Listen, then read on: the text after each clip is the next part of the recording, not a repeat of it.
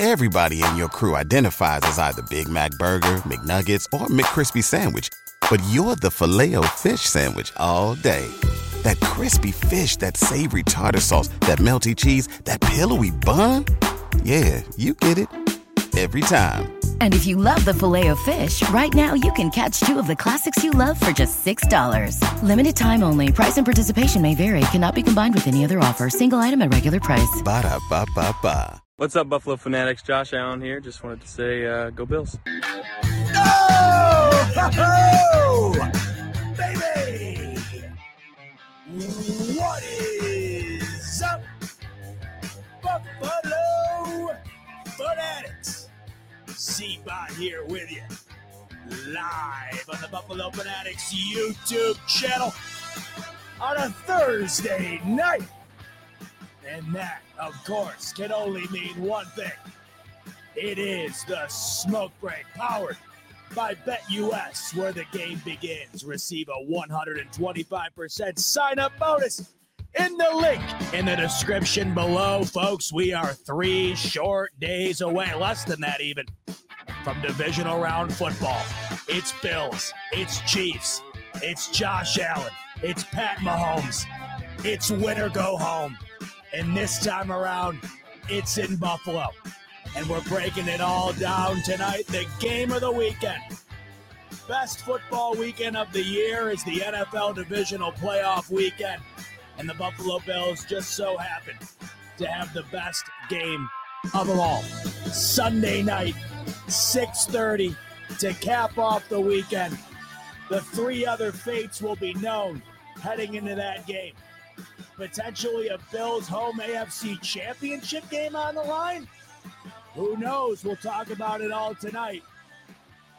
We'll talk about the injury list. We'll talk about predictions. We'll talk about matchups. We'll talk about everything to do with Bills Chiefs divisional round on Sunday. Great to have you in here tonight on the smoke break as we get ready to preview the game of the year, the rematch, the trilogy, if you will. Allen v. Mahomes, part three this time in a setting we have never seen these two face off in before. And that is in Orchard Park at the Ralph in front of fans. And I know for a fact that that stadium is going to be rocking in a way we haven't seen in some time. And that's saying something because that bad boy is always rocking. And I will be in there rocking with all of you who are attending. Just secured the tickets a couple of days ago.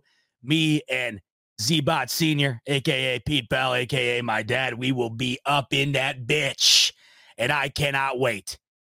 Wouldn't miss that baby for the world. I had to go and make sure I gave my buddy Patty Mahomes a warm welcome in person. Had to make sure my girl Taylor Swift is being looked after properly in Buffalo. Got to make sure she avoids the pit based on the rumors we've been hearing. Apparently, the pit is more appeased the more famous the person sacrificed to it. Seen that TikTok going around? My sister in law thought it was real. Unbelievable. What has happened to our society? I do wonder if Taylor Swift will be in attendance, but I will be in attendance. That's all that matters. That's all that matters. I don't know if she's going to make it out to Buffalo. I just saw a tweet from TMZ saying Travis Kelce and Taylor Swift are approaching a tough part of their relationship, I think the quote was. Clicked on it, top comment was, she's thinking about Josh Allen. Well, who isn't? I'm thinking about Josh Allen too. You want to know who else is thinking about Josh Allen? That's my main man, Rev. Rev. what do you think about that? You think Swift up, man? 17 on the brain? you know, yeah. You, you, you- hey, have you seen that meme? where Which the guys, one? where the guy, where, where, the, where the guy's got the girl right, and, and uh, and he's walking by another chick, and then he's like turning around. Oh, yeah, yeah, yeah. She's looking back at him. Yeah, yeah, yeah, yeah. You know yeah, who she's got her eye. Some I, I wish I could plug his name right now. I follow him on Instagram. I don't know his name offhand. I'm upset. That dude is an incredible artist. If anybody knows the uh the name of that guy, let me know in the comments. I forget. I follow him. I love his stuff. But he drew that, and it's killer. It's perfect. You can even buy. I think you can buy a sweatshirt of it. I wanted to get one, but I didn't think it would be here in time. Oh, okay. Speaking of sweatshirts, though, that one's Yeah. mint. Look at that, Hey, baby. Hey, well, hey, I appreciate it, man. You know, I, I seen you in the background. I was like, yo, let me go and, and drop my remember who we have T back on here, baby. Is that straight from the Forget BF everything. shop? Yeah, yeah, straight from the shop, man. Straight from the shop. See the BF on the bottom. Oh my God. All right. We've got a lot to get into tonight, Rev. Yep. This is the game. This is the game we've been waiting for for some time. It is the opportunity to exercise the demons of two years ago as we look back and reflect on the last time the Bills played these Chiefs in the playoffs was the 13 second moment. It's funny how we go into this game and there's so many wrongs that can be righted. It's incredible. And that's just one of them. In fact, I haven't really thought about that element of it all that much. I've been thinking so much more about the ultimate goal at hand. But that, of course, is one wrinkle in, uh, in, in, play here. It truly is the game of the weekend. All playoff games are great. But when you look across the landscape of the remaining four games, it's Bills, it's Chiefs, it's Mahomes, it's Allen. And I don't care who you're a fan of. This is the game of the weekend. You asked me a really interesting question earlier, and it was funny when you asked me because I had just got through. I was showering every time I'm showering, I got some random ass thing on my mind that I'm deep in thought out. And I was thinking about yeah. a couple. Yeah, yeah. I was thinking about for some odd reason. Uh, I was thinking about where Allen is and where Mahomes is, and all week long, I'm, uh, you know, you got the TV on in the background, and, and it's just the age old debate. Who do you trust mm-hmm. more this weekend? Whatever. It's like, who the hell cares? They're both gonna, they're both gonna give you 110 percent, 99 percent chance this game comes down to the last drive. So you know, like, who do I trust more? Mm-hmm. Uh, I trust them both to give me a hell of a performance. We'll see what winds up being the outcome. But I was thinking about the fact that it's at the point where it is those two guys and what this has become. This game has become the game. It is essentially the biggest game you can play other than the Super Bowl, I think, in the playoffs. Bills, Chiefs. I don't know how it gets yeah, any bigger. Yeah. Saw a comment earlier today was saying how each AFC game is almost like a mini Super Bowl. I kind of agree with that. These games are incredible. I mean, no matter who wins this one, you go on to play either Lamar or a, a CJ Stroud, who would at, at, that point be on maybe the greatest rookie embarkment of all time. So either way, it's it's incredible. But I was mm-hmm. thinking about mm-hmm. where those quarterbacks were at, and I got to thinking about you know, what would it be like to be a Dolphins fan in this moment right now, where it's just oh, you're, you're quarterback purgatory, and and here we are and then I got to thinking about the game itself. I don't know why the hell I was thinking about the Dolphins. I'm, I'm thinking about them mainly because I keep seeing so much stuff about Tua in that game the other day. And yeah. what really pissed me off, I was listening to Cowherd the other day, and Greg Olsen was on there uh, saying, you know, you can't pin it on Tua. It was an historically bad weather game. I'm like, what about the other 10 games that it was the exact same similar exact yeah, same situation that he pissed that he that he completely blew, but whatever. So then I got to thinking about this game. So but then I'm like, what am I thinking about? Why am I thinking about the freaking Dolphins? It's my damn Twitter feed, Rev. I can't get off it. I yeah. I get to it's thinking about this. Yeah, I know. It's unbelievable.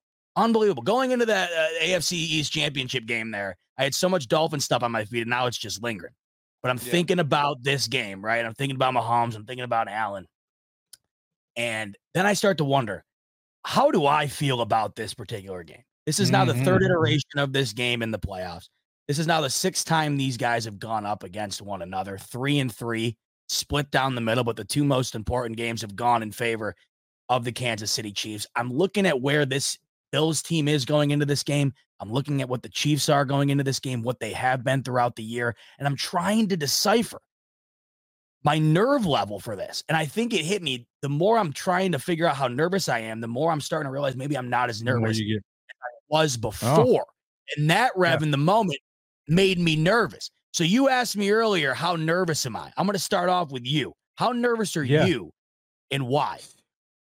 Man, you know, um, and, and, funny that you said that because I, have been thinking the same thing like all week. Like as, as soon as as soon as I found out that all right, the Bills are gonna be playing the Chiefs, um, it's been on my mind like the like constantly. And and I'm trying like this part of me that's just trying to like psych myself up for the game. And, and you know, hey, there's, there's no reason for me to be a, be nervous or you know, and the Bills got this and this and that, and you know, and then I'm like, there's another side of me that's like, man, but it's the Chiefs and it's Kansas City, it's it's Mahomes, it's Reid, it's it's the playoffs, division around. And the other side is like, yeah, but they're playing in Buffalo and and the Chiefs are not the same old Chiefs as they were before, but there's still that that little, you know, that voice in the back of your head that says, don't sleep. So like I've, I've been vacillating, man, like like back and forth, back and forth, and and, and I I'm kind of like I'm right in the middle. I'm right in yeah. the middle because I, am confident in the Bills to pull it off, but I'm not too confident to where I think that it's oh the Bills got it in the bag. You, you know what I'm saying? Like no, no, but I feel, but Rev, I felt like that against the Steelers. That's the weird thing. You know what I'm saying? Yeah, that was that was a weird matchup. That that, that was that was one right. of those one of those. Yeah, it almost kind of felt like a like a and I hate to use the word, the phrase trap game, but it almost felt like, like, well, man, the Bills could be looking past the cheat. I mean, sure. the, the, the Steelers, you know, and so that that's kind of where my where my trepidation was with that game. I didn't think that they were better than the Bills on paper, no. but but the Chiefs, I don't, I still don't think that they're better than the Bills on paper, but we haven't. It's until until we slay that that that giant we just don't know. And, and it's in the playoffs. Like, like granted, yeah, the Bills have beaten them in the regular season, but they've never beaten them in the playoffs when it matters most. And so that's still in the back of my mind. No matter how much of a regression I think that the team may, may, may be facing right now, talking about the Chiefs, it's still in the back of my mind, like, yeah, but it's the Chiefs and the Bills haven't beaten them in the playoffs. So that that's where the majority of my concern comes from. And then then the other part of it is, and I know this may seem kind of weird and and and and tinfoil hat, you know, kind of thing is is is when when they announced the officiating crews, and I couldn't help but but you know notice Shawn Hochuli, you know, being the official, the head official, and I'm like, you got to be kidding me. We all know the track record with with him and and the Chiefs, and you know, but but somebody shed light and said, yeah, but he kind of favors the home team, so hopefully that that that bodes well for us. But it's still you look at his his record with the Chiefs, and it's it's it's it's ridiculous. And so I'm like, oh man, like tell me, tell me the Bills are not gonna be having to face the Chiefs and Hochuli. You know, you know, I know it's kind of weird just to say that, but that almost kind of amped up my level of nervousness to the to the game. So, needless to say, I'm I'm I'm, I'm back and forth, but I'm I, I I'm pretty sure the closer we get to the game, the more nervous I'm gonna be until oh, yeah. I see how the game flows. You know, so I'm, I'm a nervous wreck. I'm an emotional wreck the the entire week. You know, to answer your question in, in a long about way. I'm in a mixed bag right now when it comes to my nerve level for this game. Here's why I am not nervous. The Kansas City Chiefs throughout the year have consistently shown that they are not nearly at the caliber in which they once were. The Kansas City Chiefs throughout the year on offense have had the same consistent problems that have plagued them all year long. And because of that, they have not nearly resembled the Chiefs team that we've come to know, that we've come to fear as the almighty emperor of the sport. Now, with that mm. said, they're still the Chiefs. They're still dangerous. They still can beat anybody on any given Sunday. But what they've shown this year more than ever before is that they can also lose on any given Sunday. They weren't really a team susceptible to bad losses in the past like they have been this year. And mm-hmm each and every week almost for these Chiefs, outside of a couple of outliers, which every team has, the identity has more or less been the same. And it's a team that offensively truly struggles to put points on the board. The amount of games this season where they scored 20 or less is pretty wild. I mean, you go back to week one, 20 points, week two, 17, yeah. week four, 23, week five, 19, you got you got nine in here. You got 21, 17. Their highest point total of the year, I believe, was 41 against the Bears, 31 against the Raiders. So they had a couple of games where they would put the foot down, but there was only a couple of those. And look, at I understand that blowing, it's not about style points, it's about winning. But this is a team throughout the year here that where we came to a to assume every week the offense is what's going to be turning the dial for the Chiefs. It's really been the defense. The amount of yeah. games this season where they have those point totals I'm referring to and actually ended up winning because of their defense is pretty staggering. I mean, they didn't score a point against the Miami Dolphins in the second half early on in the season. That game in Germany, their defense stood tall in the second half. They end up winning that game. Uh, you know, they beat the Broncos, scoring only 19 points. Defense only allows eight. Um, there's games littered of uh, of that type of sentiment, that that type of game style throughout the season here. Mm-hmm. And I even go back to last week where yeah, they won handily, but that was that game was over before it started. There wasn't a shot in hell. I said it all week yeah. long. I had no trepidation putting my money where my mouth was on that game. It was all over the Dolphins, and rightfully so. There was never a chance in how the Dolphins are winning that game. It actually wound up being even worse than I thought. I thought at the very mm-hmm. least they'd make it somewhat competitive for a little yeah, while. It wasn't at all. But Rev, I know you watched it. The Chiefs could have easily have scored 40 plus points in that game. They settled for four field goals uh, on drives where they got right down, not, uh, either on the cusp or inside the red zone or even as far down as right near the goal line. And they would end mm-hmm. up settling for less points. This is a team that defensively, as far as stopping the pass, getting to the quarterback, they're damn good. But offensively, it has been Mahomes and his ability each and every week to try and overcome the lack of talent Yeah. around him. Now, to their credit, they end up going 11 and 6. They end up getting in and they win last week pretty handily. But the reason I go I go back to my confidence level being at where it's at. This is a Chiefs team at this given moment going into this game that is as susceptible to losing a game like this as they have been since the Bills Chiefs rivalry really started to take form. Mhm. So, because of that, you're confident. But it's almost a double edged sword for the exact same reason. These Chiefs are as vulnerable to getting bounced this coming week as they've ever been. Mhm. That's what makes this game so much more nerve wracking because all of the pressure is on Josh Allen and the Buffalo Bills this coming week. If they don't get it done this weekend against the Kansas City Chiefs, let me know when they're going to get it done. This is the weakest Chiefs team of the Yeah. of the two prior that they faced in the playoffs. This is the first time in six matchups that the game is in Buffalo in front of fans. The first of three playoff matchups that is in Buffalo. The Bills are riding a six game win streak on fire, playing pretty much playoff football for a month and a half and getting out alive in every game. They have the momentum. Everything's backing the Bills in this. Meanwhile, with the Chiefs, they're in a spot where they're the most likely to screw up that they've been in a long time. Mhm. So you're confident in the Bills' ability to get it done because of those reasons. But Rev, the thought of them not getting it done because of those reasons, the thought of them not getting it done this coming weekend, not only does it make you sick the season ends that way Mm. against these Man. same Chiefs again for a third season, but it makes you sick knowing you couldn't pull it off in the moment where it seemed like it was set up best for you to do so. And as you look forward, you wonder if we couldn't do it then, when are we going to be able to do it? So I ask you this. wow. I, yeah. I think going into this weekend, Rev, the Buffalo Bills have the most pressure on them than any other team in the NFL. I would I would listen to an argument from Baltimore Ravens side of things. I would listen to an argument from the San Francisco 49ers side of things. I think the rest of these teams are playing with house money. Uh, I think the Ravens and the Bills currently probably have the most pressure on them, and it's mainly due to their two quarterbacks. Lamar's about to win his second MVP. We know that he lacks the resume in the playoffs. And then, of course, Josh Allen. This is now the third crack at trying to knock off Mahomes. Hasn't been able to do so the two other games. It's really tough to say, oh, Josh Allen couldn't do it when he certainly did do it in the 13 second game and it didn't result in a victory. But nobody looks yeah. at it like that. Nobody talks about it like that. It's an unfortunate reality, but the reality nonetheless. The pressure is on those two teams. But I would say the pressure is even more so on the Bills because it has felt as though they have been the Super Bowl darling longer than the Ravens have. And this is their best chance to do it. I think they have the most pressure on them this week.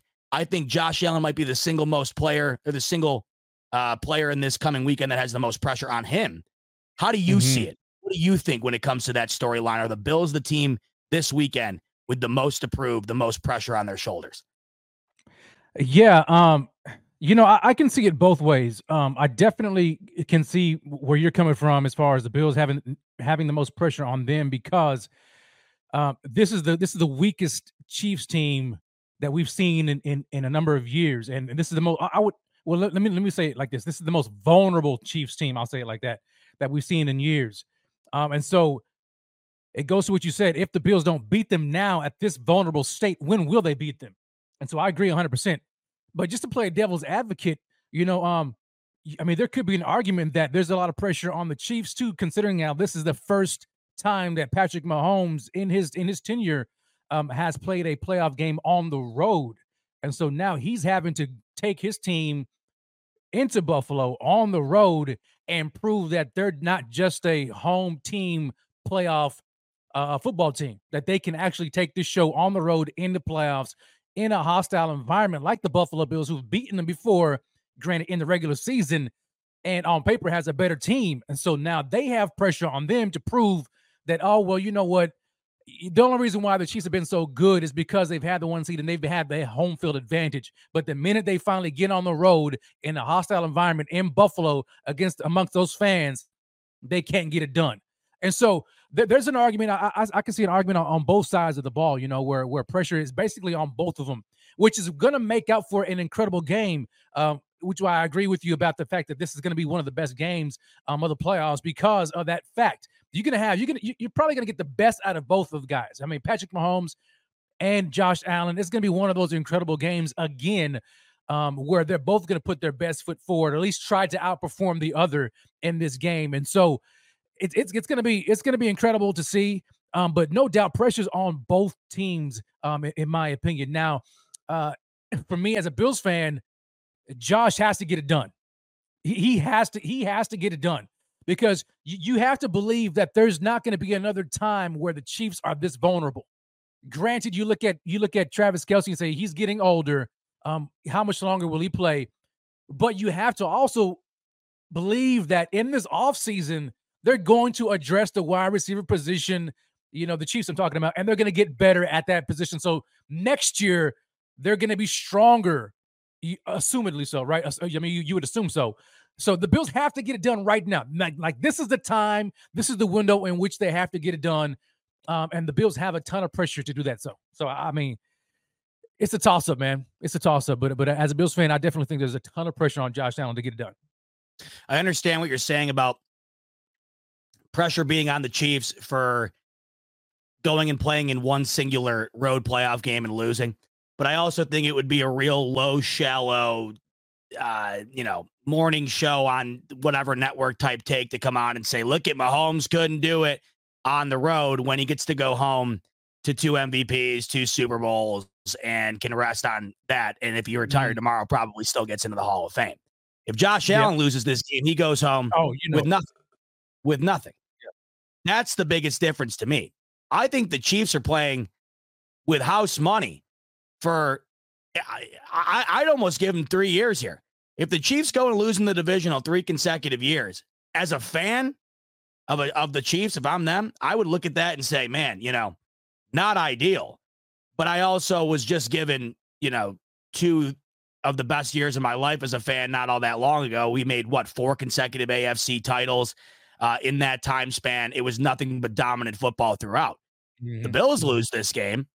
You go home once again with an early exit. You have now one AFC championship to show for Josh Allen's young career here, a blowout loss to the Kansas City Chiefs.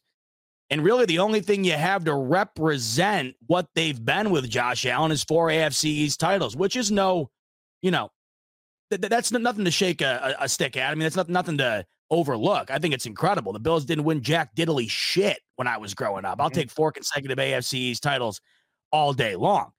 But we all know it's gotten to the point where it's become almost customary at this at this given time to take the yeah. AFC title, AFC East title, and ride that into the into the playoffs. I, I, I frankly don't really care anymore about that uh, accomplishment when it when it really has become mm.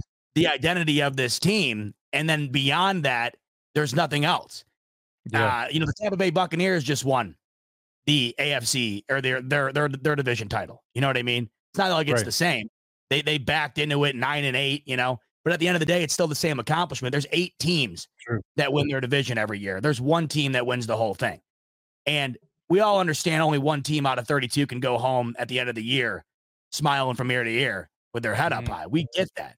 But you got to remember, they haven't even been there and they've only made it to one AFC championship thus far, and they got the doors blown off of them.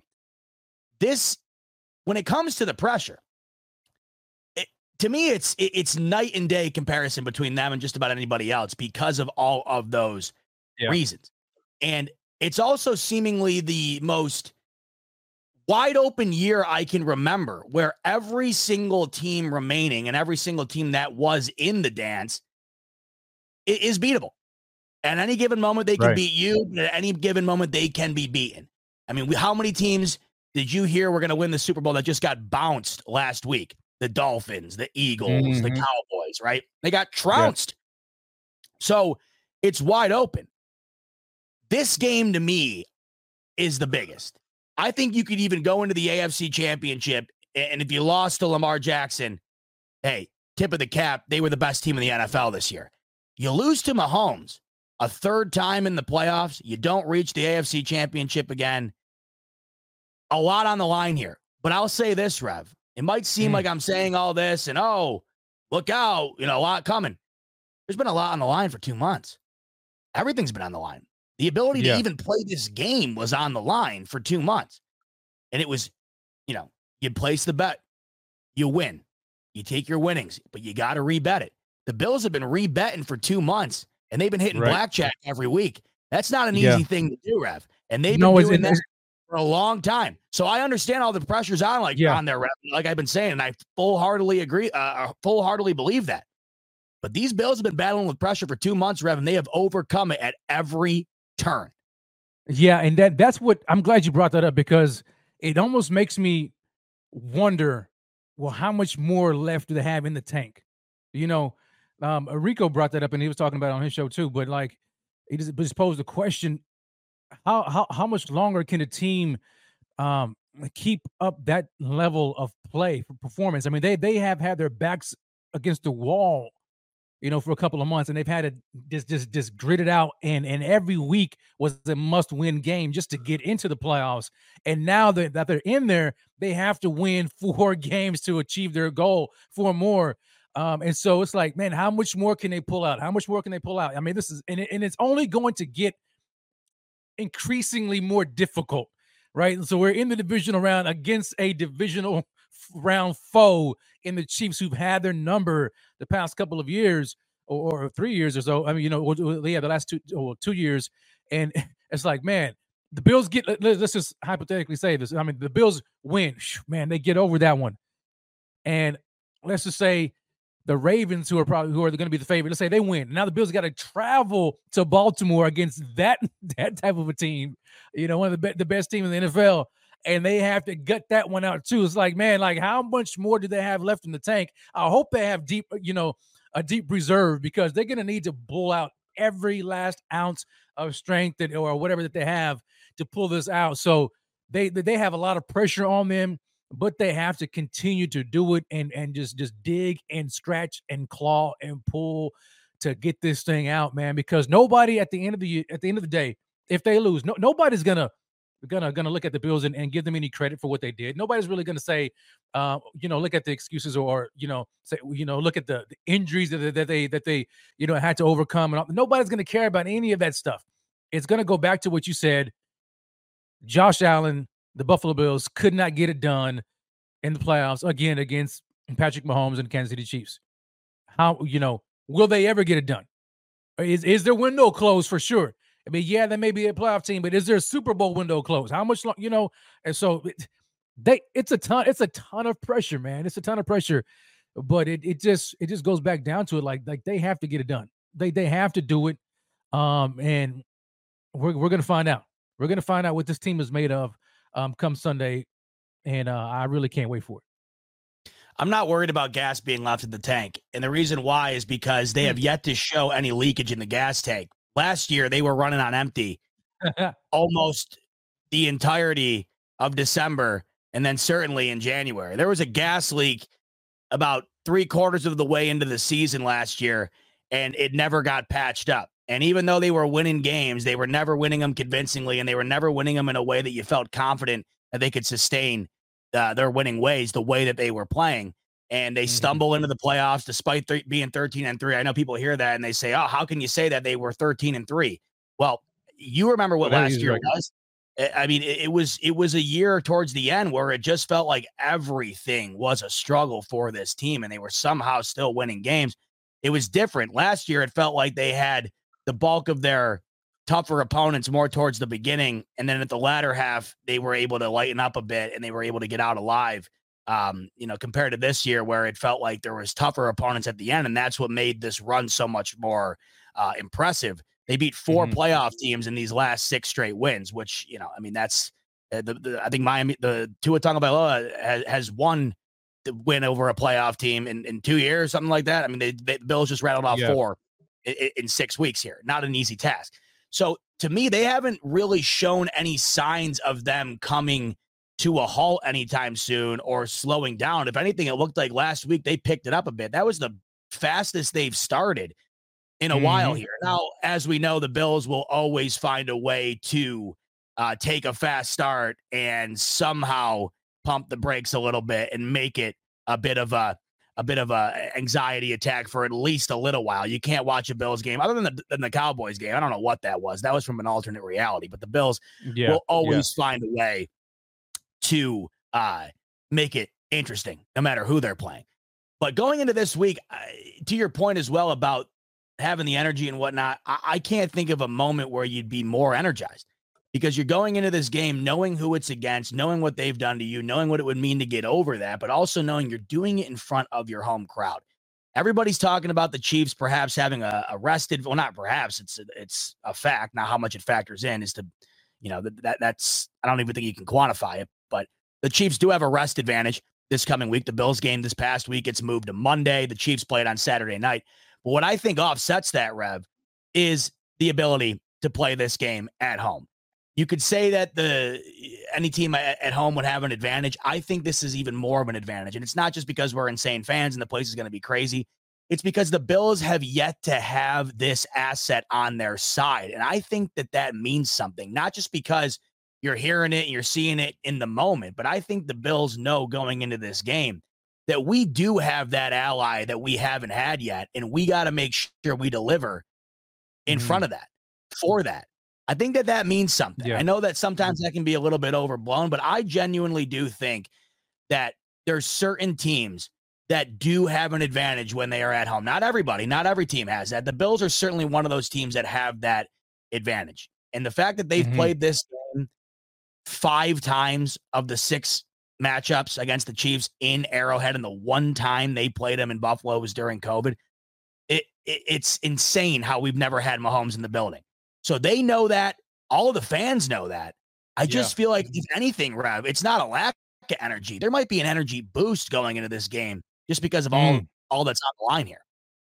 Yeah, uh, I I can see that. I mean, I've I've seen them. I've seen the Bills playing with with what seems like um, added motivation, which has really driven them. You know, it's it's almost like you know they they play and they perform better when their backs are against the wall and they know that you know it's it's it's do or die time, you know. And and this team, we've seen it for what now? What three years? You know, in, in a row. I mean, 2020 team. I think they won like eight straight. You know, to close out the year and went all the way to the to the to the champ to the conference game and lost. Uh, 21. Yep. They won five, five. I think it was five games to close out the year.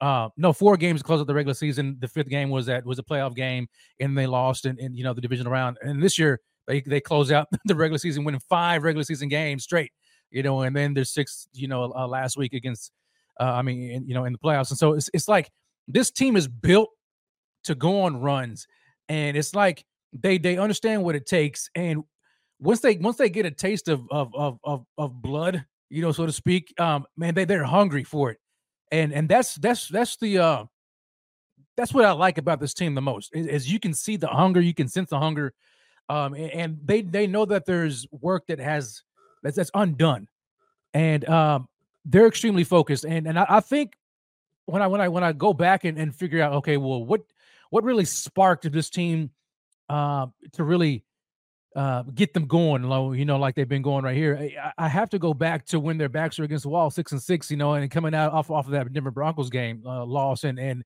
Ken Dorsey gets fired, and then here comes Joe Brady and, and the Tyler Dunne hit piece and all that kind of stuff. I think that really sparked a tremendous fire in this team and that fire is still being lit.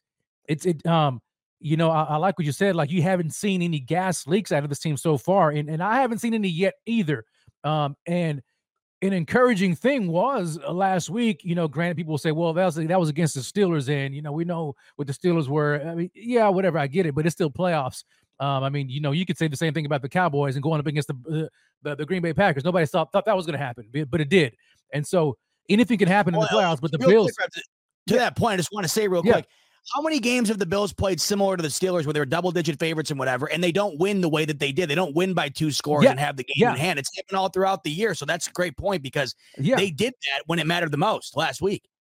When it yeah, absolutely. When it matters the most. And and that's that's that's the makeup of this team. And so like going into this week, you you you can look at this at this at this matchup and, and the history and all that kind of stuff. And and even though even though I'm I'm, I'm nervous just because we haven't done it yet, um, I'm still confident in this team because they haven't shown any drop off yet. You know, they haven't like I, what you mentioned was a great point about about last year and how how fluky you know that season kind of was you know when they when they finished even though they finished 13 and 3 we know that it was difficult every single week just to scrape out a win probably like after probably i think the the bye week it, it was the it was Packers game it was, Sunday night. I don't know Packers why I remember that, that's what it was. Yeah. It just never felt the same. halftime Packers so game weird.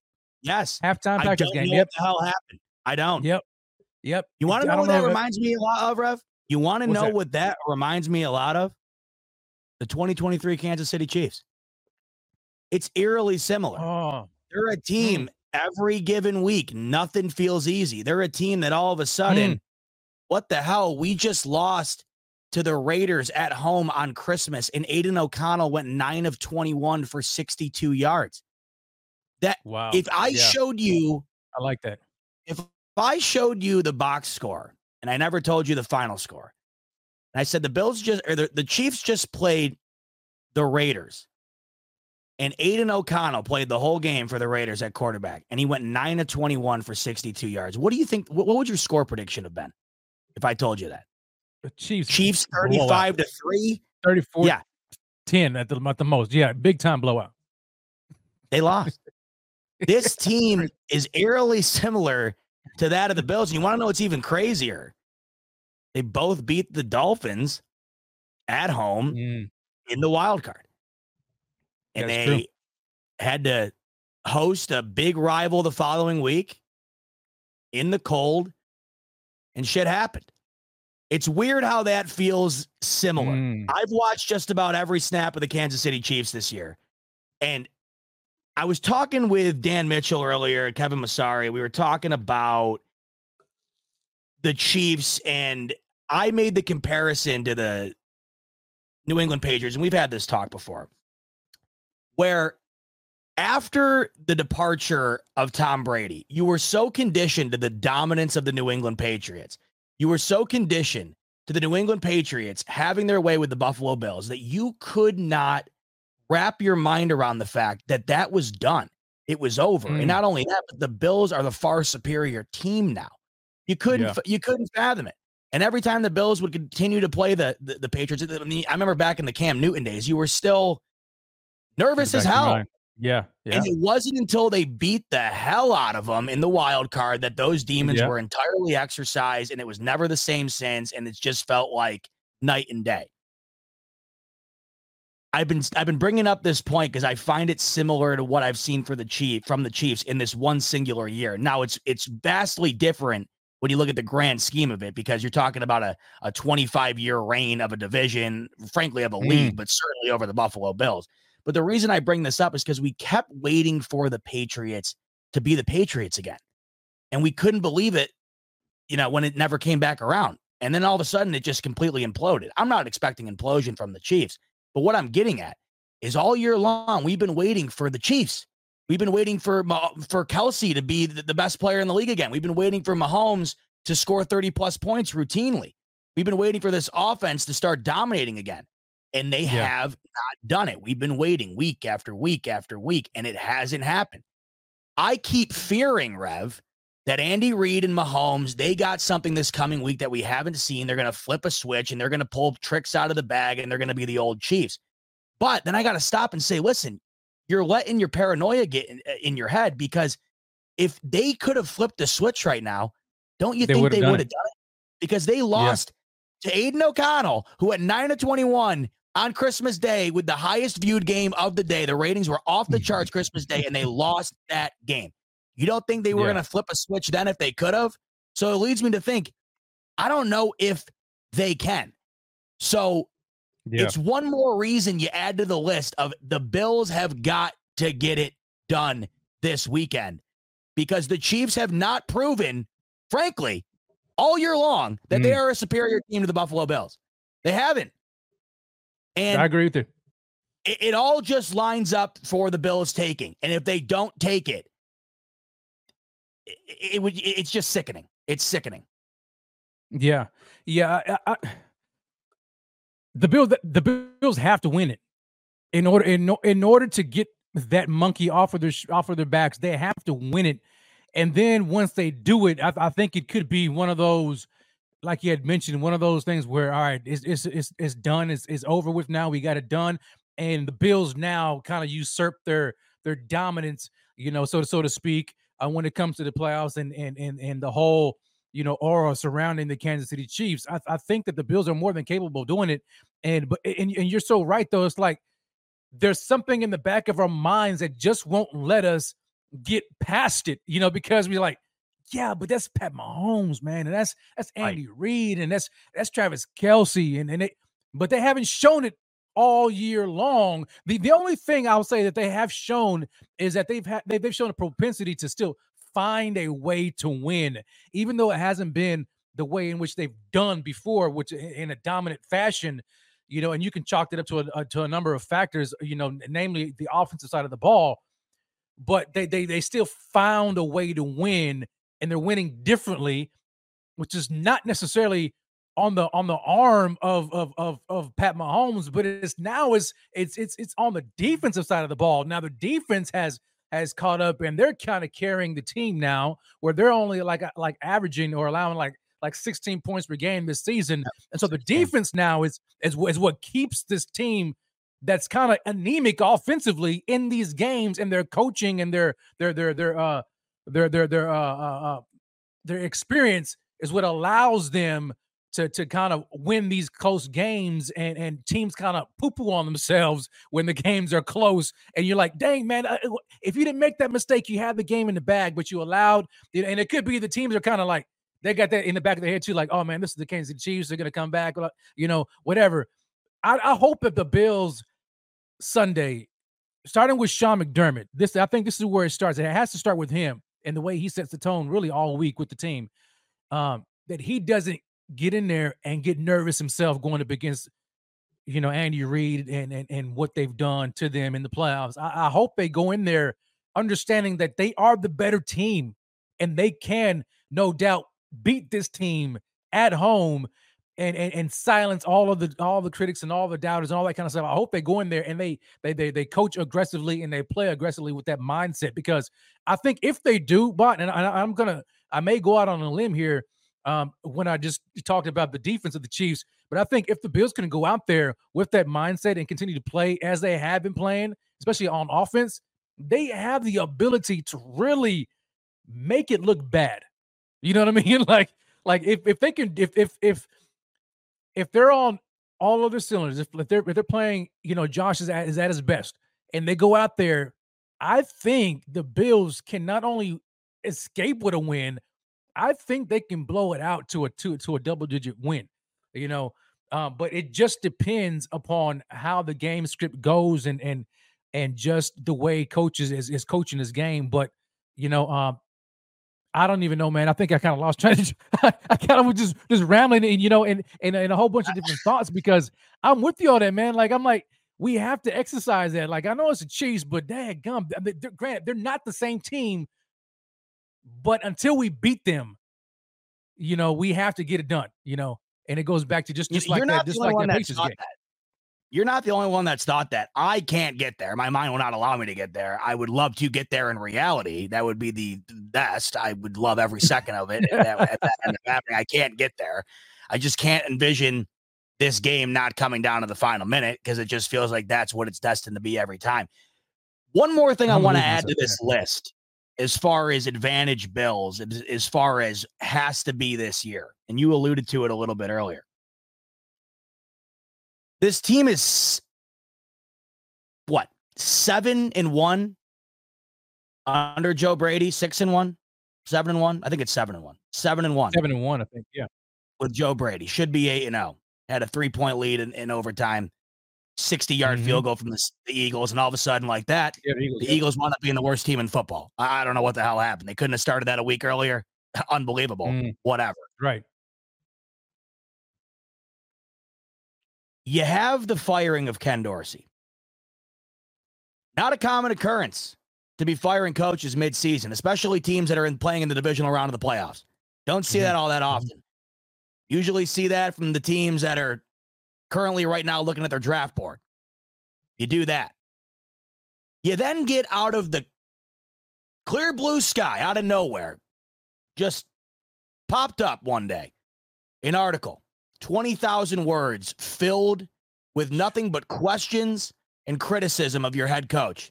Not only his mm-hmm. coaching style, his character, who he is as a man, the way he runs this organization, the way he treats people, essentially putting out on display in front of everybody the things that Sean McDermott probably, you know, in his mind would be sick to know people think about him or say about mm-hmm. him. That's on display. Those just don't pop up every year, Rev. You don't just get those weird advantages every year. The firing mm-hmm. work. They don't always work. You make a move at the OC, you go seven and one.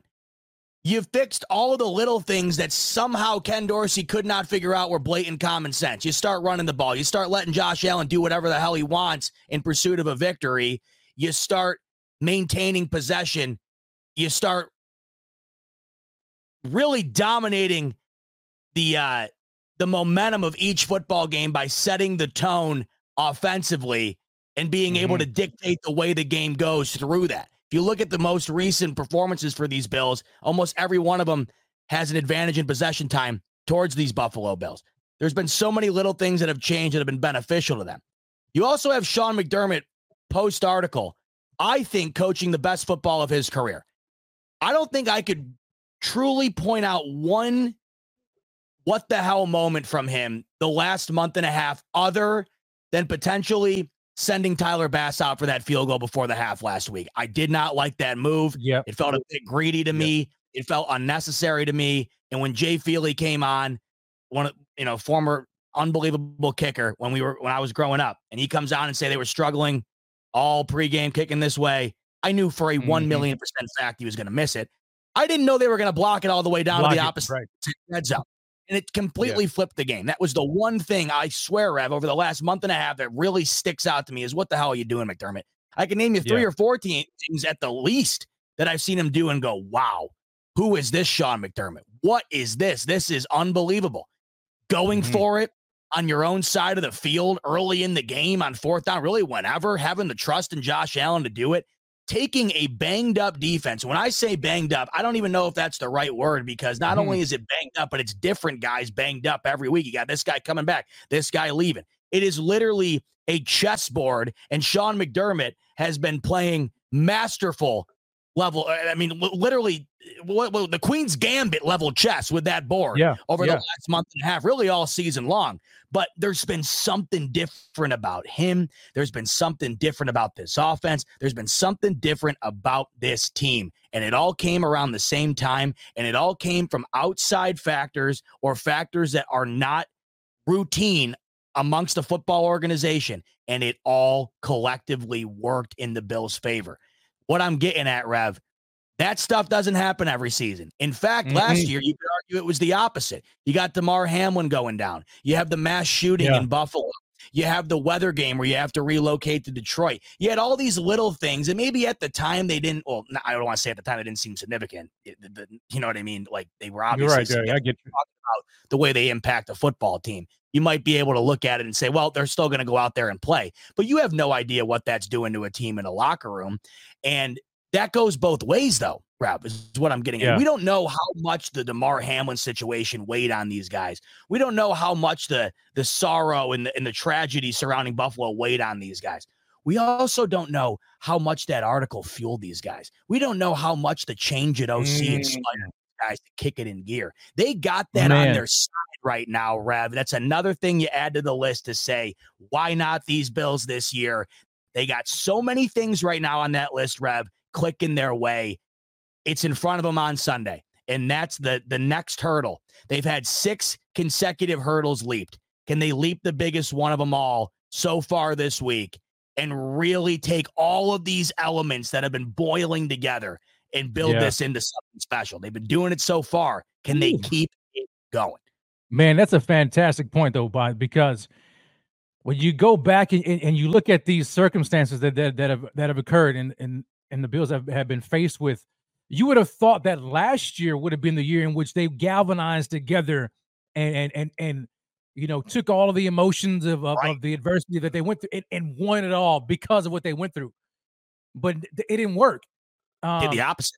it, it yeah, did the opposite. They, they were emotionally spent and emotionally drained. We heard players saying that after the, after the Bengals game. This year, though, so far, since that Tyler Dunne article, it's like man, it's like they got pissed.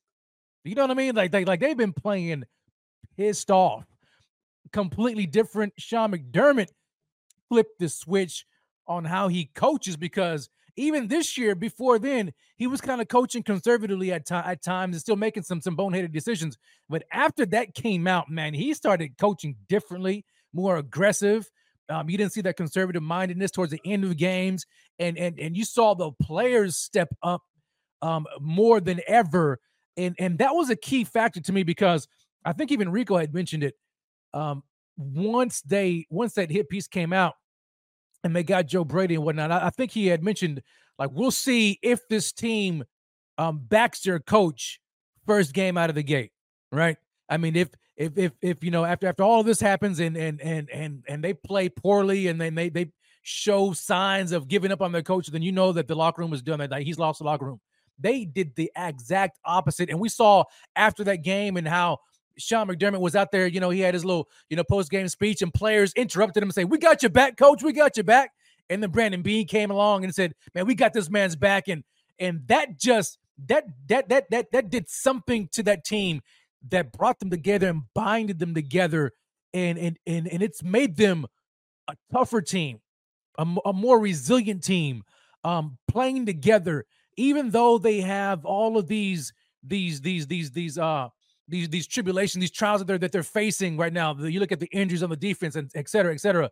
They're still finding a way to win, and they're not allowing that to to to to to, to take them over or to be overtaken by it. This is a different team right now. I mean, we we've seen it. I mean, since since that happened, they have been on a tear. And though there has been a couple of weeks in which they have looked, you know, kind of susceptible, like on offense, we when we look, at- look at the Chargers game and then going and then and then that that, that Patriots game. Um, since then though, they they have been playing on fire, and that's different. I, I can't. It's hard to quantify. You can't. You can't see it on the stat sheet. You just know that when you look in their eyes and you look at what they how they play, it's completely different than times past. And that's what I hang my hat on, but is is, is that right there. It, it may be ugly at the end of the day, but I have full confidence that this team is going to pull it out because of how they've been playing. And they've been playing like they've got an incredible boulder on their shoulder and they, they have something to prove. And it's like, man, we're going to prove to the world that, that this coach, Sean McDermott, is that coach, and he's not who Tyler Dunne said he was, and, and he's not who these haters are saying he is. And we're gonna win it. We're gonna win it all for him and for the city of Buffalo and Bills Mafia all across the world. And they're playing with that tenacity, and that is what makes them dangerous right now. You brought up sticking up for coach after the game. I won't Yeah. forget at that locker room when they won uh, and and they were just going nuts. Beane came up, said, "We got your back." That that was killer. That was just killer. Yeah, man, I loved it. I was listening to something recently, a, a show. I forget. I believe it was Mark Sanchez on the herd. They were talking about McDermott and the Bills, and he had said that when it came to this Bills team in that particular uh, circumstance surrounding McDermott, I forget his exact verbiage talking about the situation, but essentially what he was getting at was that you knew immediately, you would know immediately whether or not there was an actual problem if the leaks continued to come and there were more and more little Mm. tidbits about McDermott escaping the locker room, right? So and so says this anonymously, so and so says this and gives it to the media. It was actually the complete opposite. What ended up happening was the complete opposite. There wasn't any more uh, there was no desire amongst anybody in that locker room to go forward with the with the um, issues being portrayed about McDermott. In fact, it was it was a uniting uh, element for this team that brought them together to stick up for the coach, and then brought Yeah. them together to play their best ball. So I thought that was uh, incredibly telling of not only who this team has been and who they currently are, but I thought it was incredibly telling about what the real Sean McDermott is. I understand that some of that stuff in there, I never questioned the validity of it, but I Mhm. did scratch my head and wonder what who said it and what the motive was behind saying it. I don't know. I don't I don't know that. I don't know if anybody does know that. And I'm not saying some of that stuff in there, you know, it might not be things that need to be solved in the future, whatever else. But if it was truly that detriment to this team, the way he was as a coach, as a man, whatever, don't you think mm-hmm. it would have done the opposite of what it's done? And oh, that's yeah. why this is so insane to Yeah. me, the way that it all happened. Because if you remember in the moment, Revan, we were victims of this. And I I, I, I don't regret anything I Sure. said either because today I still feel the way today as I felt back then. Where we I never came out and said we got to fire Sean McDermott, but I said I understand the sentiment surrounding it because of all of these th- things at hand, where they were sitting currently at the time, the way the team looked. Now all this stuff's coming out. You look forward and you wonder what this team's going to be in the future if they continue to go in this direction. He answered every single call. And back then we were all having conversations about Sean McDermott's future in Buffalo. But I can sit here right now just based on this sample size. And I, I could not be happier for that dude. I also c- could not be more stoked that he's the coach of the Buffalo Bills right now because I don't think anybody faced with adversity like that can get through it and get through it as successfully as they just did if they aren't one hell of a coach and they haven't built one hell of a team. And that's exactly what Yeah. they've done. And it's impressive. And it's one more thing I think you add, uh, Rev, to the list for these Buffalo Bills that makes you think it could be the year. It could be the added motivation to help get over the hump and make it the year. Will it be the year? We will find out on Sunday. Man, and what will help us on Sunday, Rev, would be Uh-huh. healthier Buffalo Bills football team. The Buffalo Bills have been dealing with injuries all year long. We know that. The Bills have been dealing with a ton of star players going in and out of the lineup. Of course, losing Tre'Davious White and Matt Milano earlier in the year. The defense, much more than the offense, has dealt with injuries all season long. And it feels like every week it's a carousel of guys coming in, coming out, rotating players here, rotating players there, bringing guys off the street. And somehow, Rev, Sean McDermott and this Buffalo Bills defensive unit have found a way to maintain one of the best defenses in the league throughout this entire period. But they could be facing mm-hmm. one of their tougher battles this coming week because not only are they going up against those Kansas City Chiefs, but they're doing it with an injury list that is about as long as it's been all season. So we have to dive into that list and find out who's going to be healthy, who isn't, and how that might impact the game. And the only way we can do that, Rev, is if we bring on the one and only, the Thigh Doc. And I can only do that without a proper intro. And here it is.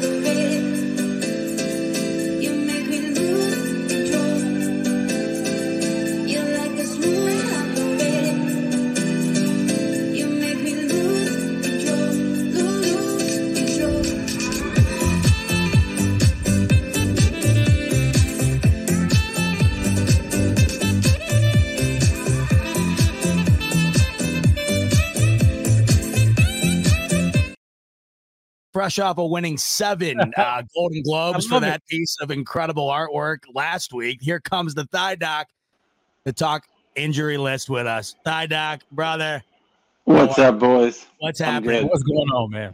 You get the kid down? He's down. What'd you read him? Did you read him the greatest story ever told? A Buffalo Bills story? Do you want to know something funny? You want to know what I told him tonight? What'd you tell him? So uh, we- I re- usually read him a book, and then uh, then he wants like a, a story. So I uh, I told him I don't know if you guys heard of Skibidi Toilet, this little phenomenon show on YouTube that uh, kids are watching. No, but I've heard heard about the YouTube and the kids and how uh, unbelievable the, the these people Yeah. are out there. They just leave the kids in front of the TV, walk away. They don't watch shows anymore. They watch these things. So there's this thing Yeah. called Skib Skibidi Toilet. It's absolutely it's hilarious and disgusting at the same time. It's basically like these men who look like they're in suits with TV heads and they're fighting these toilets where heads come out of them. So I told them the Taylor Swift story where Taylor Swift is like the new Titan toilet and how we fused a TV man with Josh Allen and this TNT football took her out. So uh, yeah, I'm in full swing, ready for the game.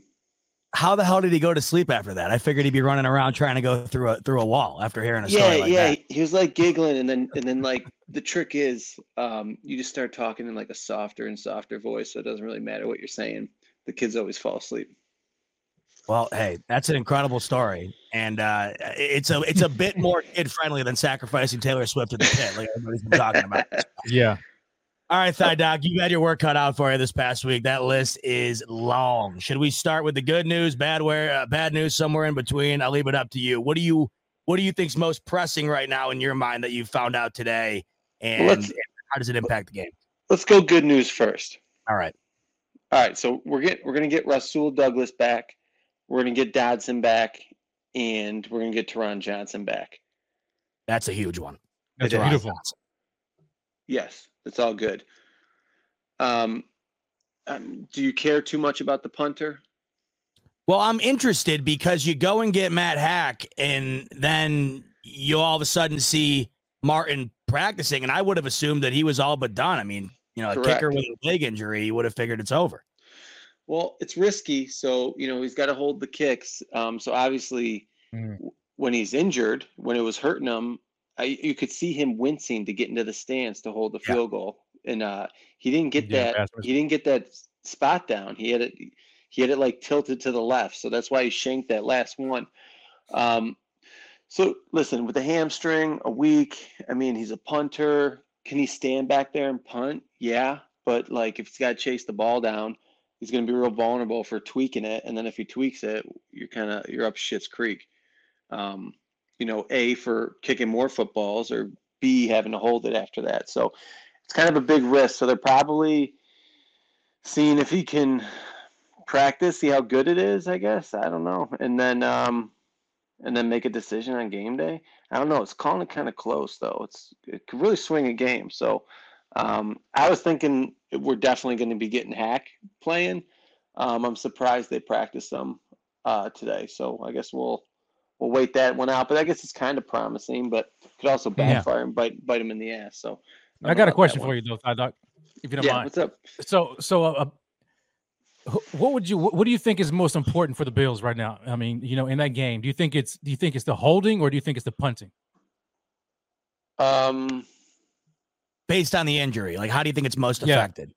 Yeah, you know, no, no, like, like, what, like, no, like, like, what, what do you think the Bills need more? Do you think, do you think the Bills need Oh. more, uh, the, be, be- the better holding, see you know, you know, for Tyler a- Bass, or do you think punting is, is what they need most? Oh, I that's see. a That's a great good question. But um, uh, I don't know. I guess holding because I think that's what's gonna- Well, going to kick it the way he did at the end of the game, you better believe it's holding. I mean, my God, that, Yeah. that, that, that, that thing wound that thing, that thing wound up at the uh, at the Bar Bill in East Aurora. For Wide God's sake. left, man. Yeah, That's he terrible. shanked that bad. Um, speaking of surprises, I Dog, you said it was kind of surprising that Sam Martin practiced today. I thought it was surprising too. I don't know if I- I'm the minority here. I was a bit surprised to see no practice again for Gabe Davis. I'm assuming we don't see him. How bad is that knee injury really? Yeah, so a PCL's kind of tricky, so they're not all the same for everyone. Basically, a, a grade two or higher, you know, he, he was going to need four to six weeks. But if he is a grade one to like a low grade two, which they kind of alluded to, you know, they said it was a minor injury. Um, guys have come back as close as two weeks, but they never come back right. That's the problem. And was it was he going to need a brace? He will. So um, the fact he hasn't practiced yet, I don't see him come back this week. Um, you could put him as probable for next week if we advance. So take it from there. All right, let's talk about Terrell Bernard, where I see that's him a- with yeah. the cart. I see him with his head down and towel over it, and thigh doc. That's a 99.9% rate of we're not Over. seeing him for a long time. And all of a sudden, holy hell, it's not even close to what anybody thought.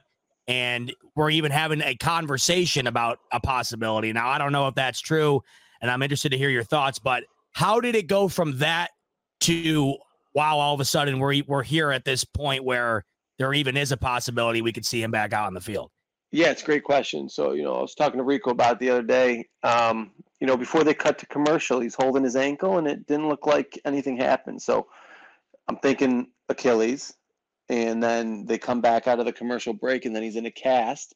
And then they show the replay finally and his like foot gets stuck in the turf and it kind of, you know bent sideways, it buckled on him. So um, the good news was it wasn't a high ankle; it was a low ankle sprain because it's the outside of the ankle.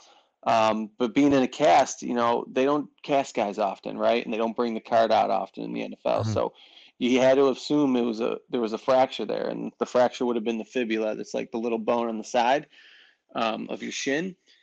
And then then rumors start coming out that that it's not broken. The X-rays are clean, so it's just a sprain, a bad rolled ankle, basically. Yeah. So guys can come back in one week from a rolled ankle.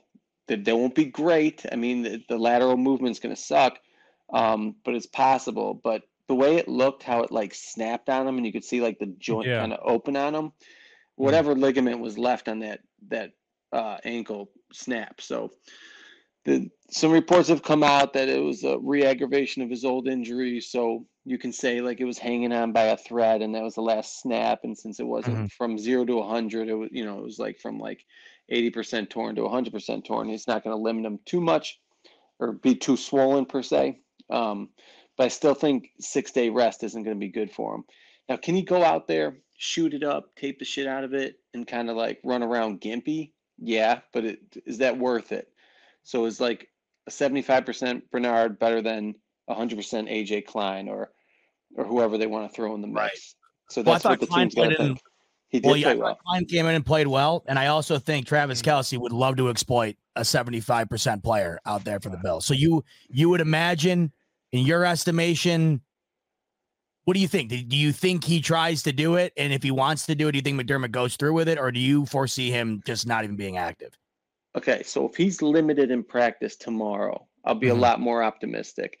Now, it's not to say that anyone who goes three DNPs in a week can't play. They can Yeah. play as long as they get the, you know, the questionable, uh, you know, um, label after Friday.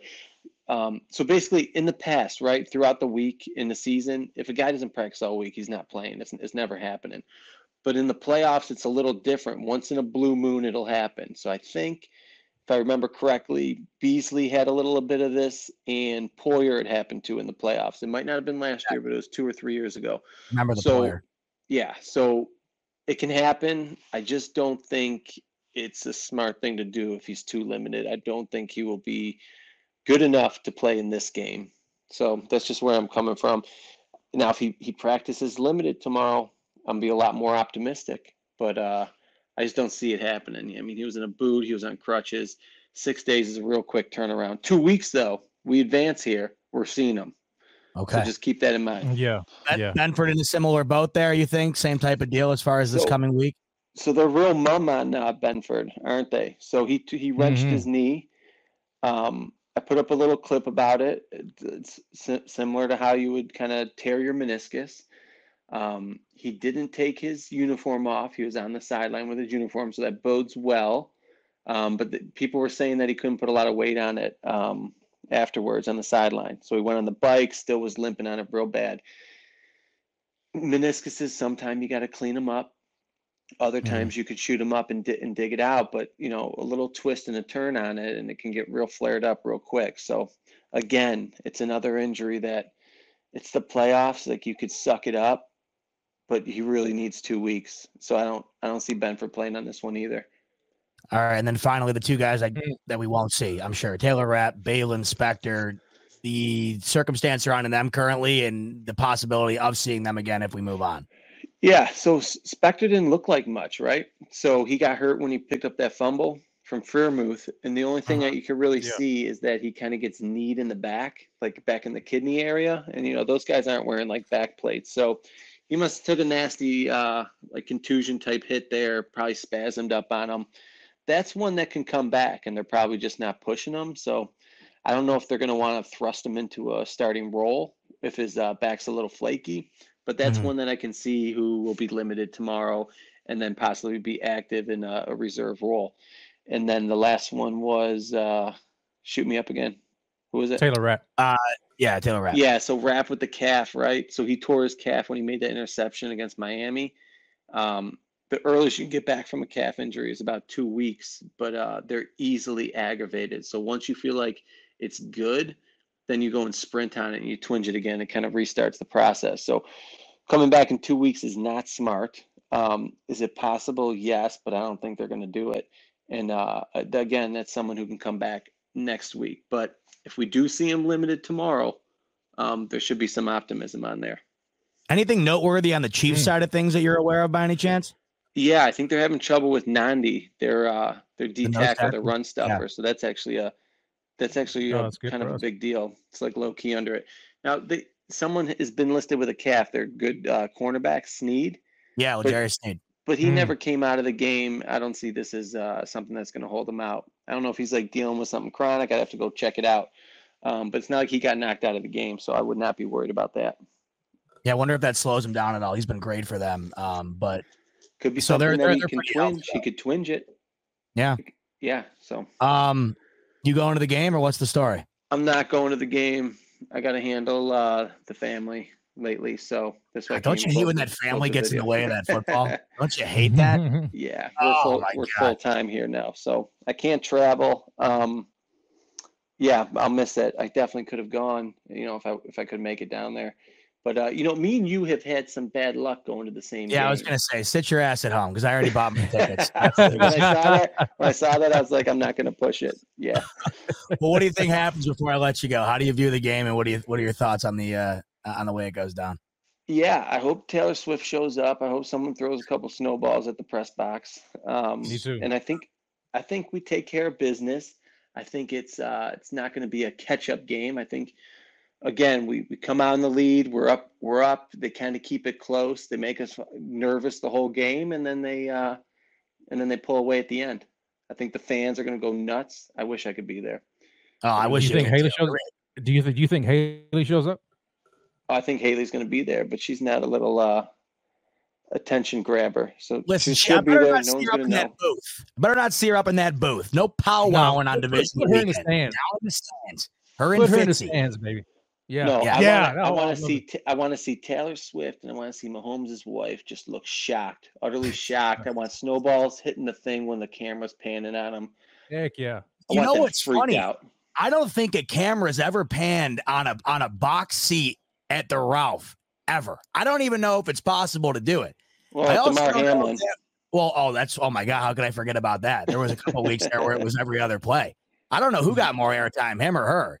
Um, but I also wonder if they're going to be able to defrost the windows uh, this coming week. There was a big problem for Mrs. Swift last week in Kansas City. I'm, I'm awfully worried about her. I saw a couple people carving away at it with credit cards for her. I don't know if she's bringing a staff or or what the deal is, but she won't. I- she I won't have the wonder if she's balls. She won't have the balls. She won't sleep over. She won't. you don't think she's staying No, in Buff? no. Nah, she's flying in with a jet. She's coming to the game, and then she's leaving. It's funny you scared. say that. I saw I saw a tweet the other day, and it said Taylor Swift has used fifteen thousand gallons of jet fuel to watch her boyfriend play this year. Stop letting her influence the way you vote. God. She's causing global warming. Oh, Oh, my my word. god! All right, well, hey, thigh dog. If I see Taylor Swift, I'll say, listen. Can you bust the thigh out out the next time the Eras Tour kicks back off? It would Show mean the the world move. to us. over Show her at the move. I will. All right, Hmm. get back to the kids. Enjoy the game, and thanks for all the uh, all the updates, man. Those were great. You got it. Go Bills, guys. All right, brother. you, Go brother. Bills. The Thigh Doc. Make sure to go follow him at uh, on Twitter at Thigh Doctor. Thigh Doc loves to mess around, have a good time. Thigh Doc knows his Yeah, damn does. shit. So go follow him. He's, he's the best He follow in the game when it comes to this stuff. You go follow him online.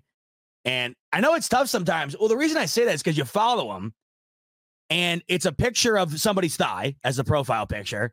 And right. it's him Well, talking about dancing and stuff all the time, and you're wondering, like, you know, and then all of a sudden you're getting the most top notch, next level injury coverage in the game from him. So, uh, go go follow Thigh Doc on Twitter if you haven't already. All right, you know, I look at that, Rob. I listened to Thigh Doc, and I felt I felt like this all week. I don't know where you're at, but here's where I'm where I'm at when it comes to the injury list. These Buffalo Bills have been dealing with an injury list all year long, and they've lost some of their top players weeks ago, Yeah. months ago. And this defense has been a, a, a shuffleboard all year long, and they have yet to falter once. It does not overly concern me. I mean, it's not like it's the Miami Dolphins injury list uh, of a week ago or two weeks ago, where literally your top five players are either on one leg or not playing at all. The Bills Mhm. have some great players on that list, but they're also getting Rasul Douglas back. Taron Johnson's coming back. Those two are massive gets, especially for Huge. this game. Going to have a Huge. couple of guys out more than likely, like Gabe Davis, I'm assuming, um, and, and, a handful of others. But how do you feel? Do you does that really influence the way you view this game and, and put the Bills at a major disadvantage? Well, I mean, no, I mean, I, I'm I'm glad that that that it's trending upward for for uh for Dodson and, and Douglas. If if we went to the game without those two, then I would be oh my gosh, I, I would be even I'd be incredibly nervous. But to get those two guys back on the field um, is important, especially at the linebacker position when you when you know that Bernard is likely not going to be he's not going to be playing. So if you can if you can at least get Dodson back, he's been playing exceptionally well this year, then that bodes even even better. Um, you know, and so the, the, the only the only other area that I'm thinking of is like, man, I mean AJ Klein because you brought it up briefly, and AJ Klein on Travis Kelce, whatever. That would be a matchup that I that I know Andy Reid is going to try to exploit to some degree. Um, but having having Russell Douglas, you know, and I had this thought too, but and I, I want to you know just kick it to you. Um, mm. you, you, know, the Bills have been prone to kind of uh, play that dime role where they they, they tried out three safeties. You know, then they, they were using it. They're using Micah Hyde, Jordan Poyer, and and Taylor Rapp in that. But um, I think they they the last time they played the Chiefs, you know, and correct me if I'm wrong. Uh, I think they had Rasul Douglas on on on on uh, Travis Kelce um, um, to a degree. Uh, I would like to see Douglas, especially if he's coming back, and you and you know that you don't want to have AJ Klein getting exploited and getting matched up on him. I would like to see them go ahead and match up Rasul Douglas, play that dime package with Rasul as your third safety, so to speak. Have him uh, follow Travis Kelce. Then you you you you still call up Kaiir Elam and and and and Dane Jackson and let those two cover the outside, you know. And then you only go with maybe maybe one linebacker in certain situations, and, and that linebacker be Tyrel Dodson. I think that might be better for the for the Bills um, when it coverage wise. I, I don't know. I don't know. Maybe, maybe I'm getting too far in the weeds, but I just been thinking about that. What, I mean, what, what are your thoughts about that? I don't remember the exact coverage that they did play in that game on uh, Kansas City, but I do remember that they, they got to they got to Patrick Mahomes. They, they only sacked him once, but they they got eight QB hits in that game. And they also mm-hmm. forced him to a, a 74 rating. Mahomes had an all, uh, the interception early on. If you remember, it was picked up by AJ Epenesa they were on him all game long, and they were especially on him at the end after that trick play got called back on a penalty. They were on Patrick Mahomes late. It's really what helped them win the game and secure it. I always say it ever since mm. the game. People forget that that game was not over, not even close. They needed 15 yards yeah. to get in the field goal range, and the Bills defense shut it down. Uh, to answer your question on Travis Kelce, shockingly enough, he went six for 83 that game. That's about as good of a stat line as, as Kelce's really mm-hmm. had this year. Kelce has not had the year that we expect him to have each and every year. He had, I think, what, 75 yards last week against the Dolphins. Um, so he's still had a pretty decent day based yeah. on the standard of this season against these Bills in that game.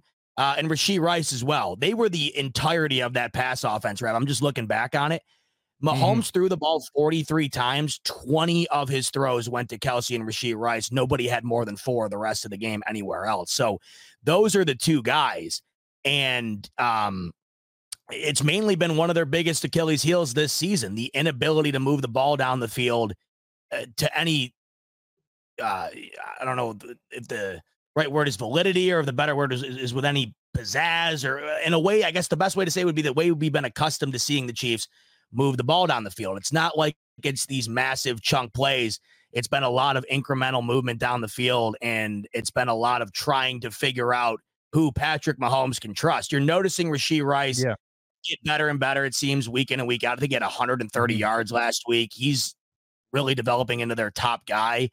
The one thing I also notice in this game that's different between the last game, and I wonder if it affects the way the Bills play defense at all, but Isaiah Pacheco was hurt that game. He is going to be back for this game. And he had a real decent game against the Miami Dolphins last week. I think he had about 90 yards on the day in that game. Uh, it's really tough for me to put a lot of stake in the Chiefs' numbers from last week when I think the Dolphins had three first downs the entire game and the Chiefs had the ball mm-hmm. pretty much the entirety of the football game. It's not going to be like that this coming weekend, but that's certainly something to add into the mix there. Um, the fact that Isaiah Pacheco will be back, and it's another option for them to go to because the the Bills really shut them down on the ground. They only ran for 82 yards against the Bills the last time these guys went at it.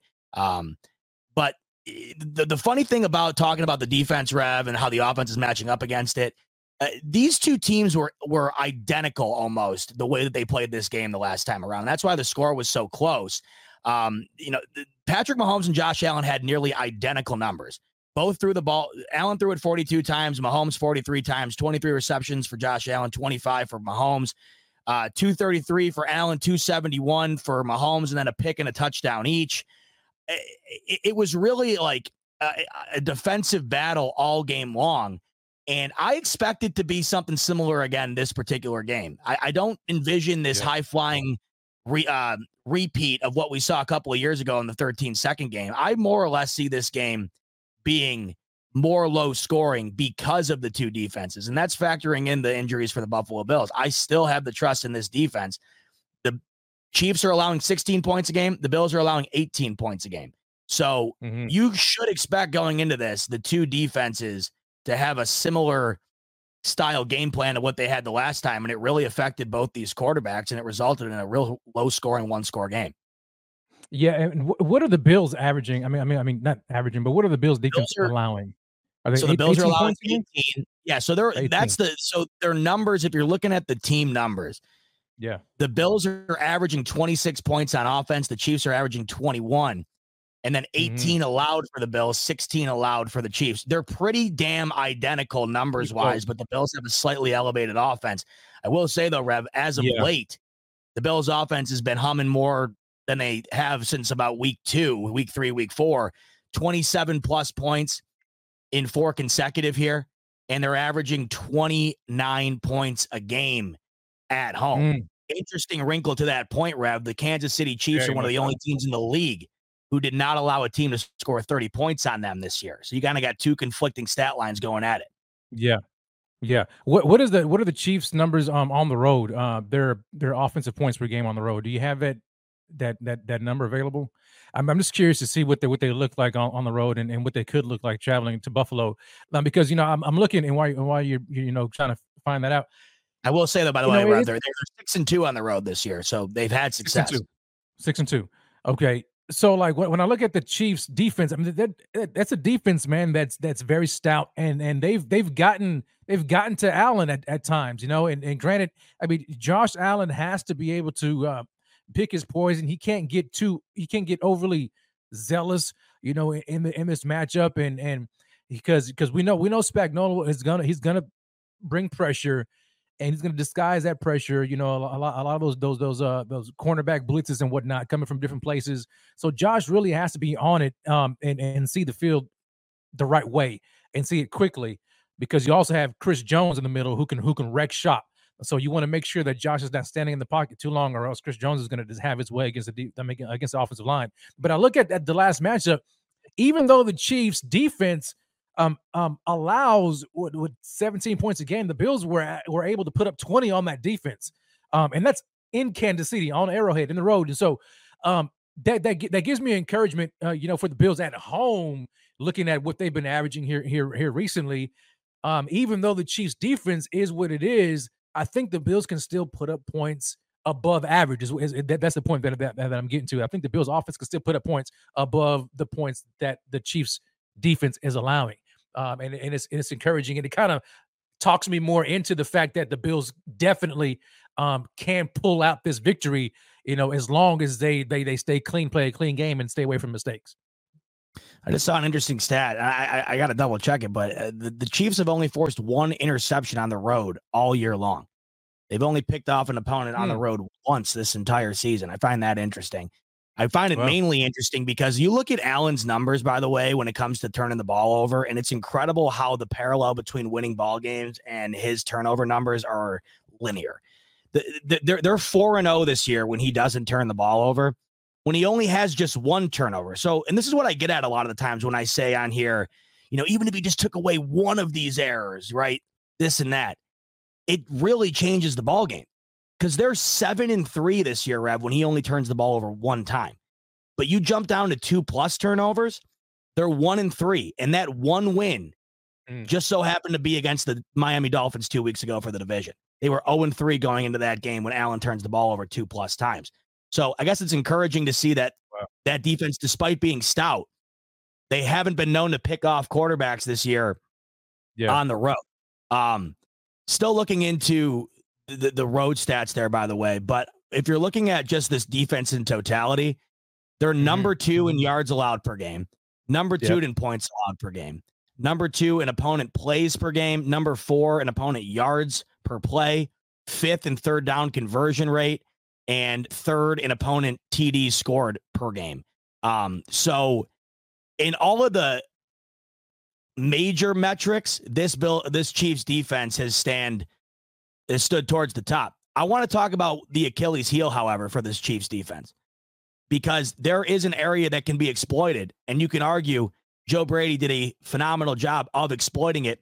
The last time that these two played in early December, it wound up being a major difference in the ball game, and that was the utilization of James Cook, who had nearly 150 all-purpose yards, over 80 yards through the air, and nearly 60 yards on the ground that game.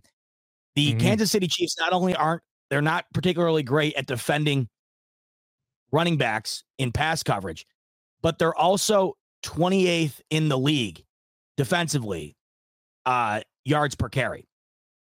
This is a team in the Buffalo Bills, and it's crazy to continue to say mm. this, but it because it feels like we've been talking about it a lot recently. But the reason it's crazy is because it still feels like an alternate universe at times, thinking about the fact that ever since Joe Brady has taken over, these Buffalo Bills have been running the ball nearly 50% of every offensive play, uh, all of all their offensive plays. The Bills have been running the ball wow. 50% of the time they snap the ball. And that is almost unheard of. And there's no better example than the mm. game last week. The Buffalo Bills ran 66 plays, and I think they threw the ball 34 times and ran it 32 times, something like that. It was the most balanced game you'll ever find. It was gorgeous because not only did they affect, uh, did they effectively execute the offense with a seamless balance on both the ground and through the air, they didn't turn the ball over. And that resulted in 31 points, a seven minute advantage in time of possession, and a two touchdown victory. The Bills can certainly run the ball against the Kansas City Chiefs. And that's going yeah. to allow them to open up other things as well that you hope Josh Allen might be able to take advantage of. And if there's one area going into this game that you would imagine Joe Brady tries to scheme up something a bit different, something the Bills haven't shown yet, it might be something for James Cook to exploit this defense who has struggled against running backs this mm. year. Not only do you want to do that to move the ball, Rev, but the Bills know the less Mahomes has the ball, the better chance they have to win. And lately, the Bills have done an incredible job of dominating time of possession. And if they're able to do that in this game, goes a long way towards getting a victory. Yeah, I'm, I'm glad you brought the point about time of possession because I'm, I'm going back to that game and I'm looking at it right here and I'm like, God, I didn't I didn't realize the Bills dominated the time of possession game like they did, you know, against the Chiefs. They they they they dominated it by 10 point. I mean, by 10 minutes. They had the ball against the Chiefs in, in that first, you know, game, 35 minutes to and the Chiefs only had it for 24 minutes. So 24 minutes, 39 seconds. That's ridiculous. Now, granted, they only won by three points, but I mean, when you look at it though, to have the ball that much longer, I mean, that that bodes well. And so if the Bills can kind of replicate that, it makes me wonder like what kind of game are they going to play? Are they going to be aggressive or are they going to play the long game, you know, where they try to have long sustaining drives and keep the ball out of Pat Mahomes' hands, you know, or if they're just going to go, you know, hey, hey, you know, guns on the wall, whatever, guns blazing and and and just air it out. It's going to be interesting because we know it's going to be a chess match. You know, you're going to see some things that we saw last last matchup, and then we're going to see some things that are differently. Um, but it just when I see that though that they dominated it by 10 minutes, it lets me know that man, look, this Bills team, they can maintain possession of this ball against this team. They did it in Arrowhead. And so I think they can replicate that to a degree here Sunday. I mean, it, it gives me no reason to, to believe that they can't do it. And so if they're able to do that, um, I think I think their chances um, of, of winning, you know, uh, increase increase dramatically. Totally agreed. And right now, Vegas thinks that the Bills have the odds to win this game. Not dramatically, however, but they do think as of right now, the Bills are the team that deserves to be favored. And as everybody in here knows, The smoke break is sponsored by BetUS. So we're going to head over to BetUS right now and take a look at the lines for this game and try to di- uh, dissect a bit here what the overall outlook on the Bills Chiefs divisional game looks like from a betting perspective. And here we have it. The Bills right now, as it stands, minus two and a half. That game has been fluctuating all week long between two and a half and three. So the money's coming a little bit on the Bills, bounces to three. The money comes in on the Chiefs. Really seems to be split down the middle here, Rev, as far as who people think are going to win and where the money's going as far as betting on who's going to win. The one thing I find interesting out of these lines, Rev, is the over under to me. The total right now sitting at 45 and a half. The last time the Bills and Chiefs faced off in early December, the total hit 37. Rev, if you had to place a bet right now on BetUS on the over under 45 and a half points Sunday night, which way would you lean and why? Mm. Uh, that's, that's I think the numbers on, by the way. Yeah. Just just to say, I think the numbers like spot on. I could see it getting like right near it on either end. Yeah, yeah. It's I might be more inclined to go with the under.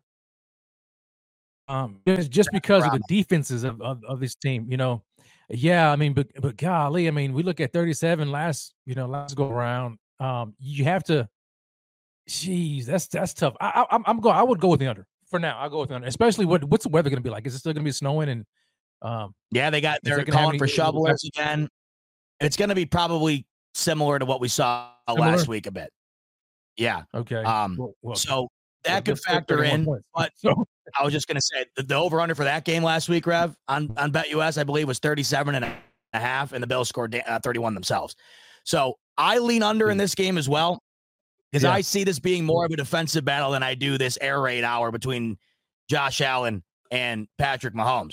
I have this game at 23 20. That would be a slight under. That's the way I Mhm. sort of see see it going. And then as far as the spread here, two and a half. I know you like the ah. Bills to win, Rev, and you said there's a potential for these Bills to really put their foot on the gas here. You taking that two and a half, mm. or do you like mm. the Chiefs to keep it within two points? I'm This taking it is two and a half, man. tough to me. Are you? Yeah, Yeah. I- Yeah. in that way as well. Uh, I, I think if the It's Bills win, I think they win by more than three. I think I think they can win it by more than three. I, I don't I don't think it'll come down to a field goal or, or, or you know three point victory.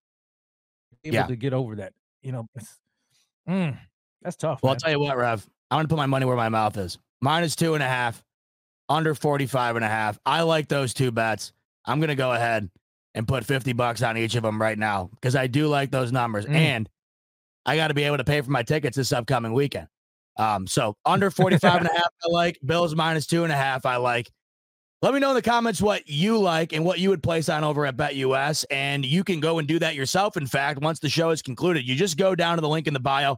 You click that, you get a 125% sign up bonus on BetUS. And you can use that sign up bonus and your deposit to bet on all of the games this coming weekend props, parlays, teasers, you name it on the four divisional games. You can also bet NBA, NHL, you name it. Bet BetUS has it along with the best customer service in the game, incredible odds boosts and uh, offers, including an offer that they got going on right now that I've been telling you guys about for the last couple of weeks. And the reason I have been super excited about it is because it's one of the best giveaways that I have been a part of in a long time. BetUS is giving away Super Bowl tickets, and the Bills just took one step closer to getting to that Super Bowl, and they're looking to take another step this coming Sunday. And BetUS is offering the opportunity for you to potentially watch our Buffalo Bills in Vegas in the Super Bowl for free. And here's how you enter you go over to BetUS. So, like I said, you click that link in the bio, sign up, 125% sign up bonus. That in itself is great. But you just go over to the NFL page that we were just on. You can take Bills minus two and a half, the under, whatever you're feeling. You place a $25 wager or more, but a $25 wager is all you need. You place it, screenshot it, head over to Twitter, and you tag BetUS and you tag a friend in the post that you would take to the Super Bowl. So I'd go over, I'd tag my man Rev, and I'd say, get ready to rock when we win these tickets. Just We're gonna go watch our Buffalo Bills. Mm-hmm. Then you also put in hashtag SBLVIII, post it. And just like that, you're automatically entered to win Super Bowl tickets for free, courtesy of BetUS. And as always, going to show you the graphic real quick so you can screenshot it, have those rules in front of you so you can go over and enter without any issues and put your hat in the ring because this is a killer giveaway. And if the Bills end up making it, the only thing I could think would be better rather than the Bills making the Super Bowl is going and watching the Bills in the Super Bowl for free. So here's how it goes down for that Super oh, Bowl oh, ticket giveaway via BetUS.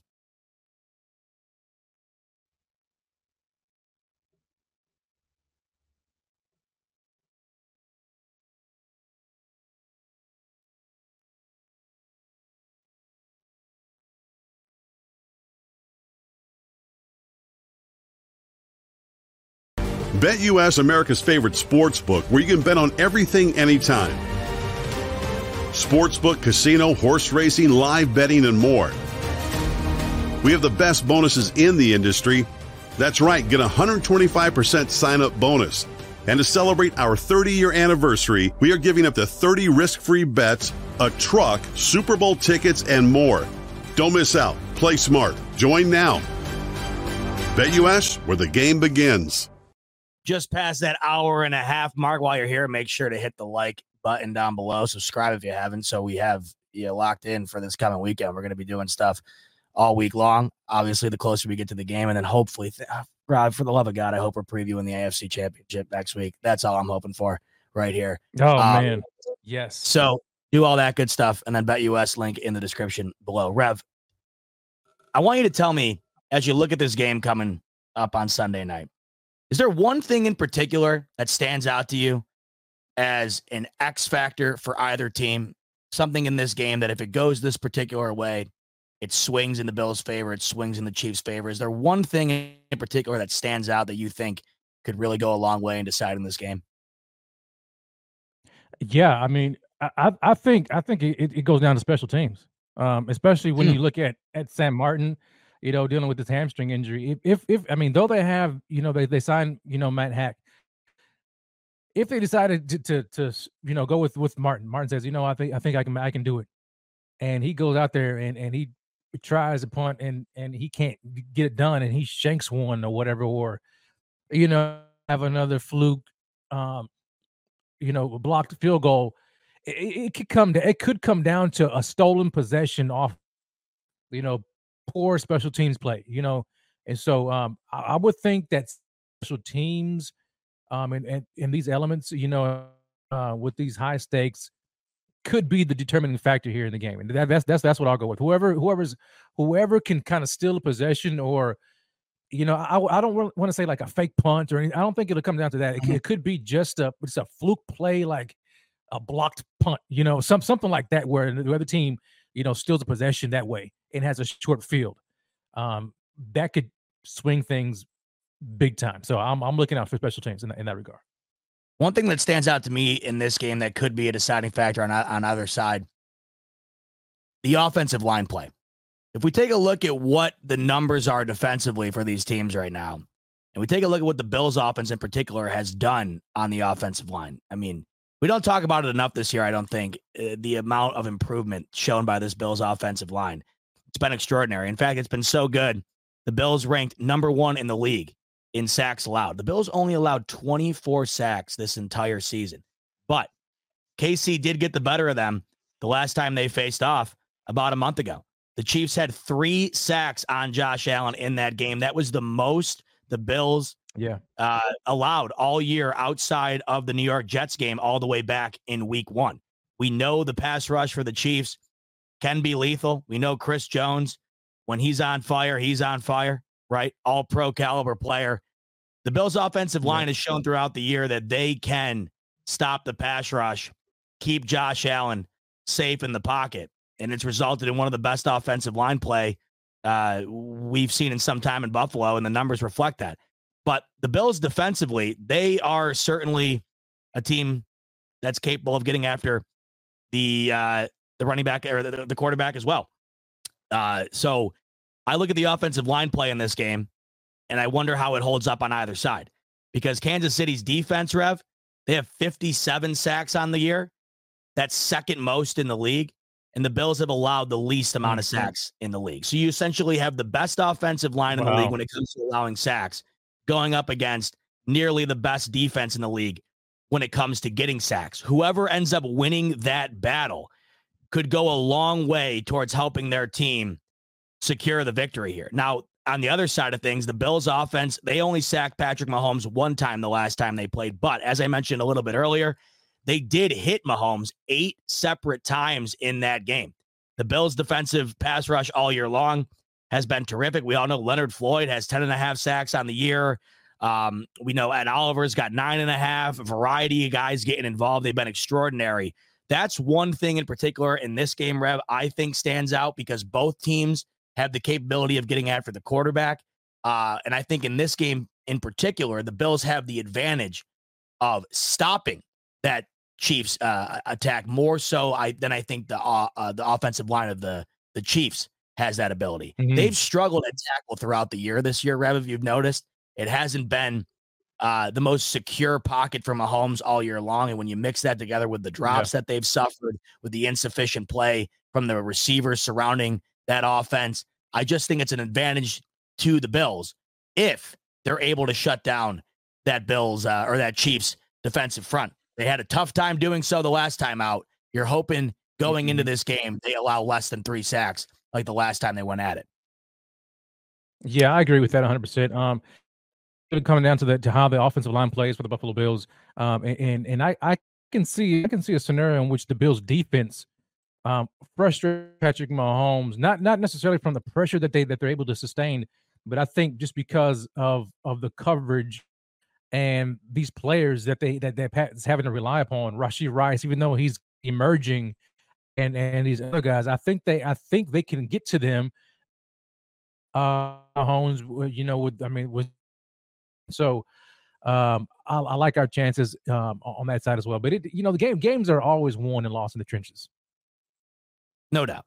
And no, I think more, no more so than in a game like this where it does feel like one possession could be the difference. And if you take a mm-hmm. possession where you you put yourself in a hole, taking a sack, and eh, it, that's why a lot of these advanced analytics, I like looking at them at times when you're talking about guys like Mahomes and Allen and their turnover propensity.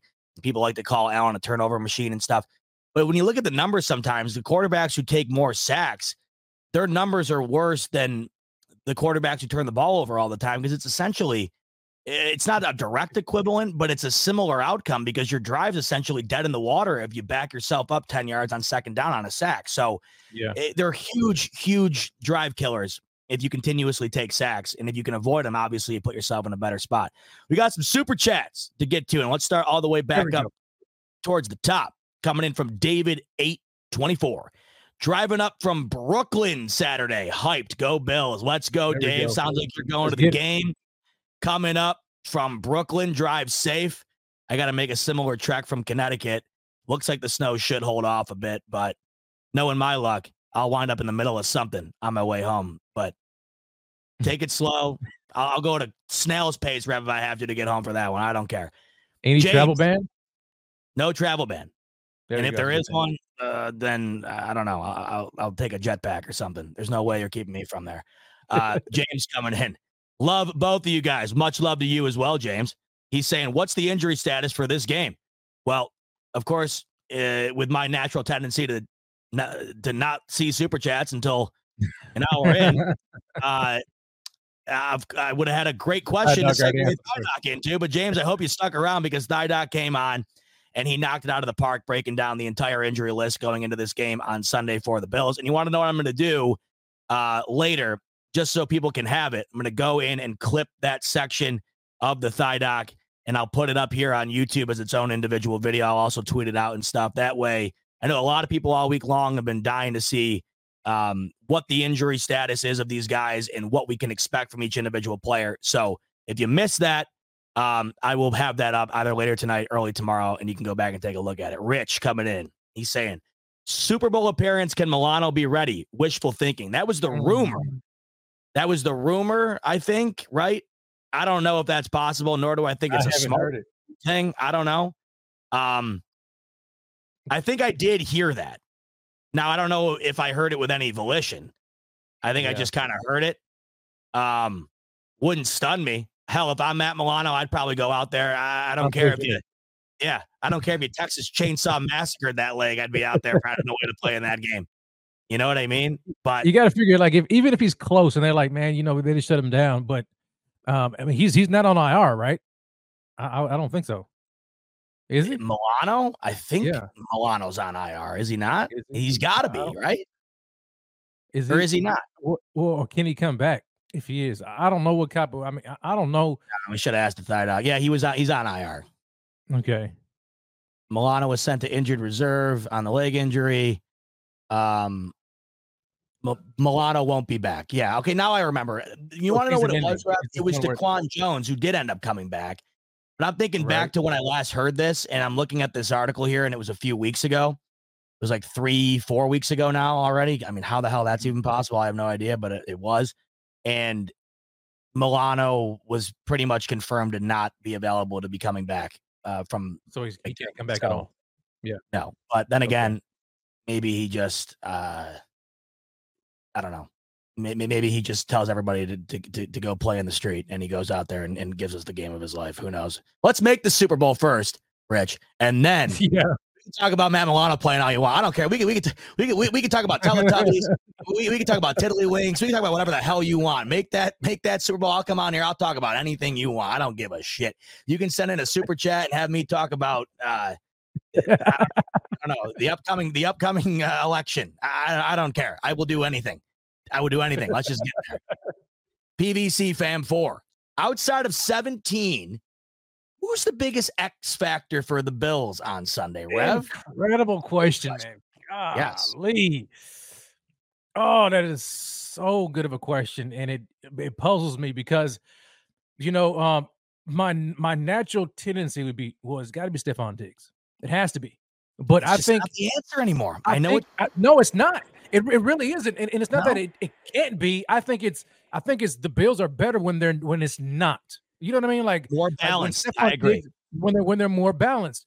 Um, and so yeah, we we know that Steve Spagnuolo he's he's going to try to get Diggs out of the game. I mean, you've got L'Jarius Sneed, who is a incredible cornerback, incredible cornerback. He shut him down last outing, by the way. Shut, shut him down. Yeah, yeah, yeah, shut him down. And so to me, it's it's it's those secondary weapons of Josh Allen on the offense, like your like your Khalil Shakir, your Dalton Kincaid, even to a lesser degree. Um, you know, maybe like Deonte Harty, you know, leaking out, you know, like that big play that he had um, last week. Um, but I, I, I think it's, I, and I would, I would consider this. I wouldn't say the big three, but I think this is the, uh, um, the little three. It's, it's, it's Shakir, Kincaid, and James Cook. Like those three, to me, are are going to be collectively the guys that that help push this team forward, not just over the hump against the Chiefs, but even just going forward because they can't.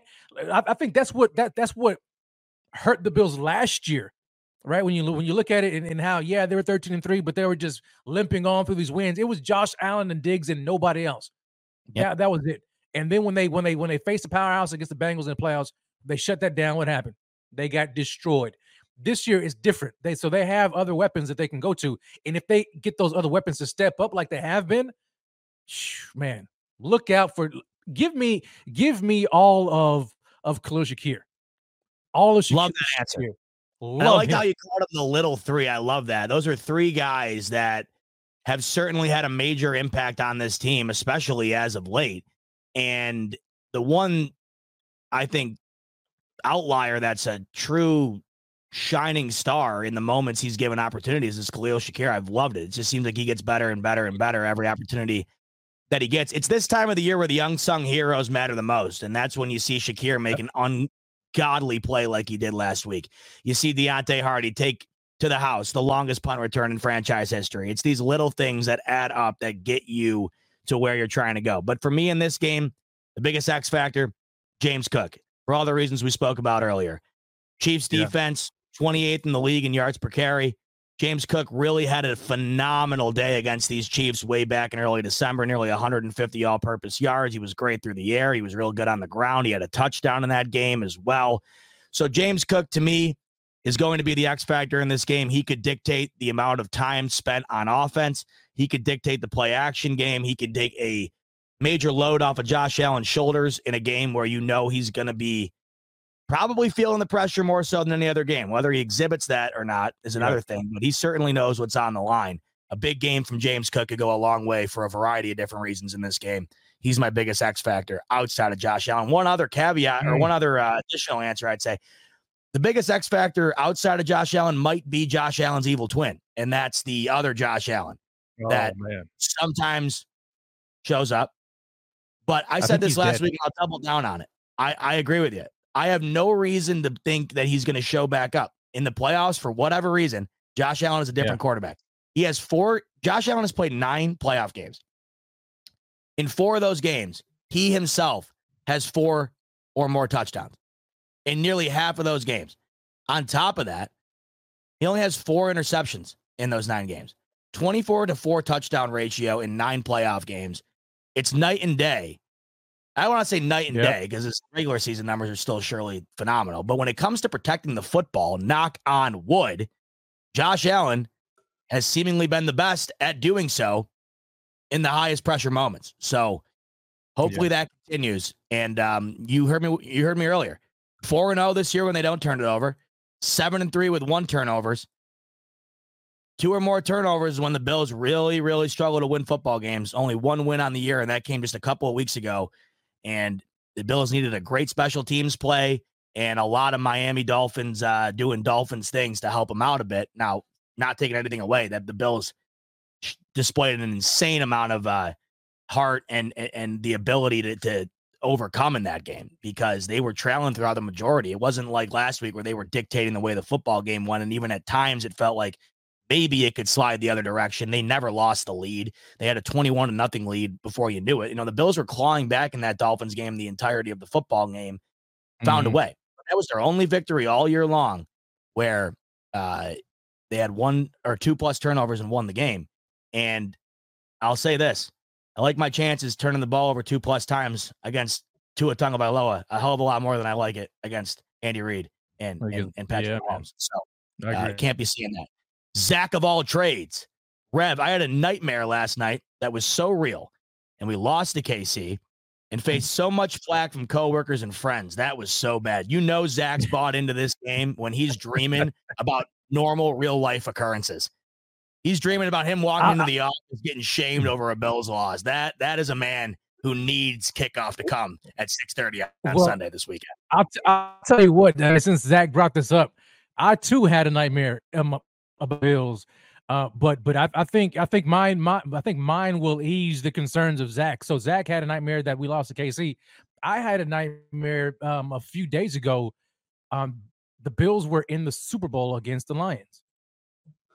It was Bills Lions, and uh, but it was like in the fourth quarter, and and uh, I think the, the Bills had the Bills were up. I think it was like thirteen to twelve or something like that, and then and then um Lions had the ball with like a less less about less than a minute to go.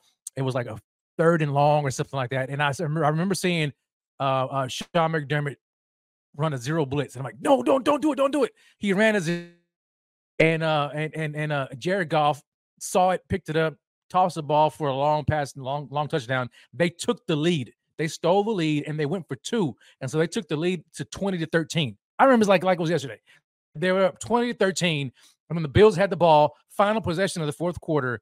Um, and, and the Bills were, were were were they had to march down the field, and uh, you know they had to score touchdowns to at least tie the game. And they had back to back on first and second down, back to back false start penalties. And so here it is, third and long. And then guess what happens? My TV freezes. Oh my God. I wake up. And I want to wake up. Oh my so God. I have no idea what happened. It's, it was like it was like third and third and long, right? It was third and nightmare. It was third and long. the Bills down 2013 because Sean McDermott had a had a goofball where he run a zero blitz. Uh, and, and and and and I think the, the, the time on the clock was was like you don't have to defend the end zone. You just have to defend the first down. You know what I'm saying? And, and he went all for the gusto and he and he had a zero blitz and they picked it up and, and boom, he scored he scored over the top and they scored a touchdown, and then they went for two, and I'm like, that makes sense because Dan Campbell is something that he would do. You know, he's God that kind of almighty, aggressive coach. yeah, you- They uh, got it. what, what do you have? A, you have a brain chip up there that records your dreams? You remember every single detail. This is incredible. I, I remembered it, man. That, that's how, that's that's how much of a nightmare it was. That and I tweeted it out like, yo, this is bad. oh, I didn't see that. Was that why Zach saying it? Because I didn't see you tweeted it out. Okay, no, no, no, I. I don't, I don't That's know, but I had crazy. I tweeted mine out. and I was like, yo, this, yeah, but but but I don't know what the what the end result was because I woke up on that third and long, and because my TV froze. Like it, I was like waiting. I was like, man, what's what are we gonna do? And I'm like scared, like, oh man, we lost the game. Back to back false start penalties. Of course, it is third and long, and then my TV freezes and like it doesn't unfreeze, and I can't find what happened to the game. And then I woke up. dude, the rampage I would go on if in real life my TV went out. I don't even understand. I don't even think anybody would uh, would would ever forgive me for the shit that they would witness me do. I remember when Oh, the Bills Patriots game was on Thursday night football last year, was it? When the when Amazon f- fully took over and it kept cutting out. Yep. And me and my dad were, were I'm shocked the neighbors didn't call the cops. So if that happened in the Super Bowl, there would be more than cops. I'm sure a SWAT team would show up or something. For I, it would it would be that is a legitimate nightmare. Because not only do you have the Bills on the ropes to lose Yeah. the game, but I just had the TV cut out. Uh, no thanks. No, Oh. I would much rather have some Yeah. Friday to the 13th shit happen than that. 100%. Yeah. Oh, man, Um, Rich coming in here. Rich in again. Both you making me want to run through a wall. Rich is amped. I've been seeing Rich. Shout out Rich. Been watching me all day on the different shows, and Rich is ready to rock. Trust me, Rich. We're ready to run too. We're ready to run. Um, Shoot, yeah. it's it's here. I mean, and we're an hour away from the clock striking Friday, and uh it's divisional weekend. I mean, it's here. Yeah. So stay patient, keep that energy high, and then really deliver uh, uh, on Sunday. Re- really, really sell out, um, and just go nuts. But don't rip the TV off the wall if it happens to cut out for a Oh, minute. Oh, Ismail coming in here? If we win the Super Bowl, Ty Dunne needs a replica ring. No, he needs a real ring. Bills win a Super Bowl. They need to get Tyler. I said this. They need to get, Get him fitted. hand fitted. They need to fly Yep. him in private, bring him to the jeweler, fit that finger. In fact, have Sean McDermott take him, take him on uh, on a on an all expenses day out. Take him over to Bar-Bill, let him go nuts. Take him down to the, the, the local jeweler, get the get the finger fit, and uh, whatever he wants, whatever he wants to do. You know, Yeah. I, I'll pay yeah. for it I agree, man. Even though I I don't even know what the ring would cost. I'm imagining those rings probably cost 200 grand a piece. I will sell everything I own and there's got to be some weird section of the internet that would be interested in buying some something odd from me. Uh, I I don't know what that might be, but I'll I'll go to the depths of hell to find a way to finance that, Ismail, because uh because he has certainly been the 12th man in my opinion uh for yeah, this team to He some degree. it. To a major Yeah. degree. I think, in my in my opinion, that's the Well, way I, I, see it. I- Thomas well, I- I, think the, I, think I think the money that he made off of that off of that article might, might be able to might be enough to pay for the ring himself. You know, I, don't know. no, no, no, no, Rob, no, uh, no to bet he expenses. I want him treated like a king. I want him treated like Oh, a king. okay. Give, give him the key to the up, I don't want a- don't want a foot stepping on the ground. I want him carried everywhere. Thomas Jones coming in, and he became a member earlier. No member. Shout out Thomas Jones. I don't have the Rico, Rico Bell, but I can play a song for him. Oh, I can do a little bit of this. Can do Ooh, how about that? Shout out Thomas Jones becoming a YouTube There we go. member earlier. Love that. Much love. I got to get a bell on here or something. Um, but perfect time to join. Perfect time to join as we uh Absolutely. continue down this road, man. Ah, I just keep. I just. Uh, there's nothing like the finale, the finality of it all, and that's what y'all. It's not even so much the loss that that kills you; it's the finality of it all. You don't prep for it. You go into the game so excited for the game in itself and the possibilities of what will happen if you win.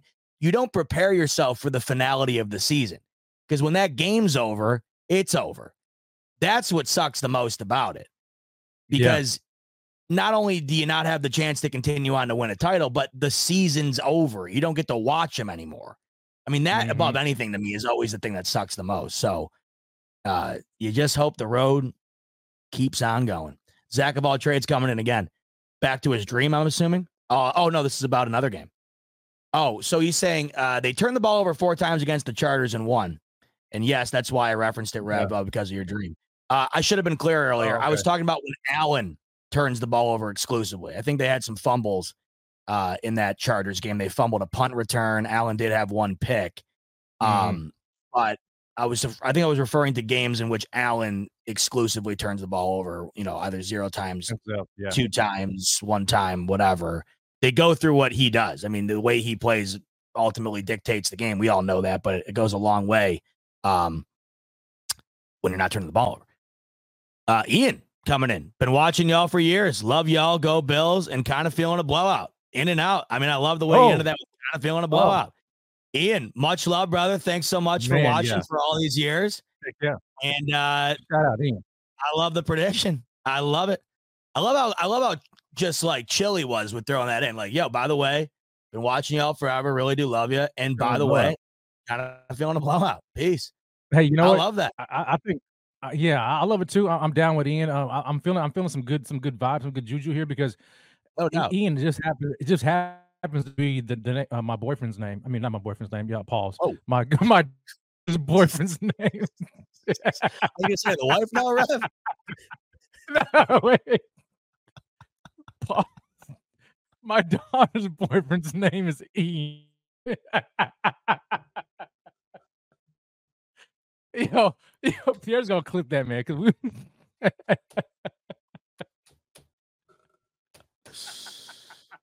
Oh. Yo. That's a married man with children exposing himself live on the smoke break on a Thursday night. that can only mean one thing.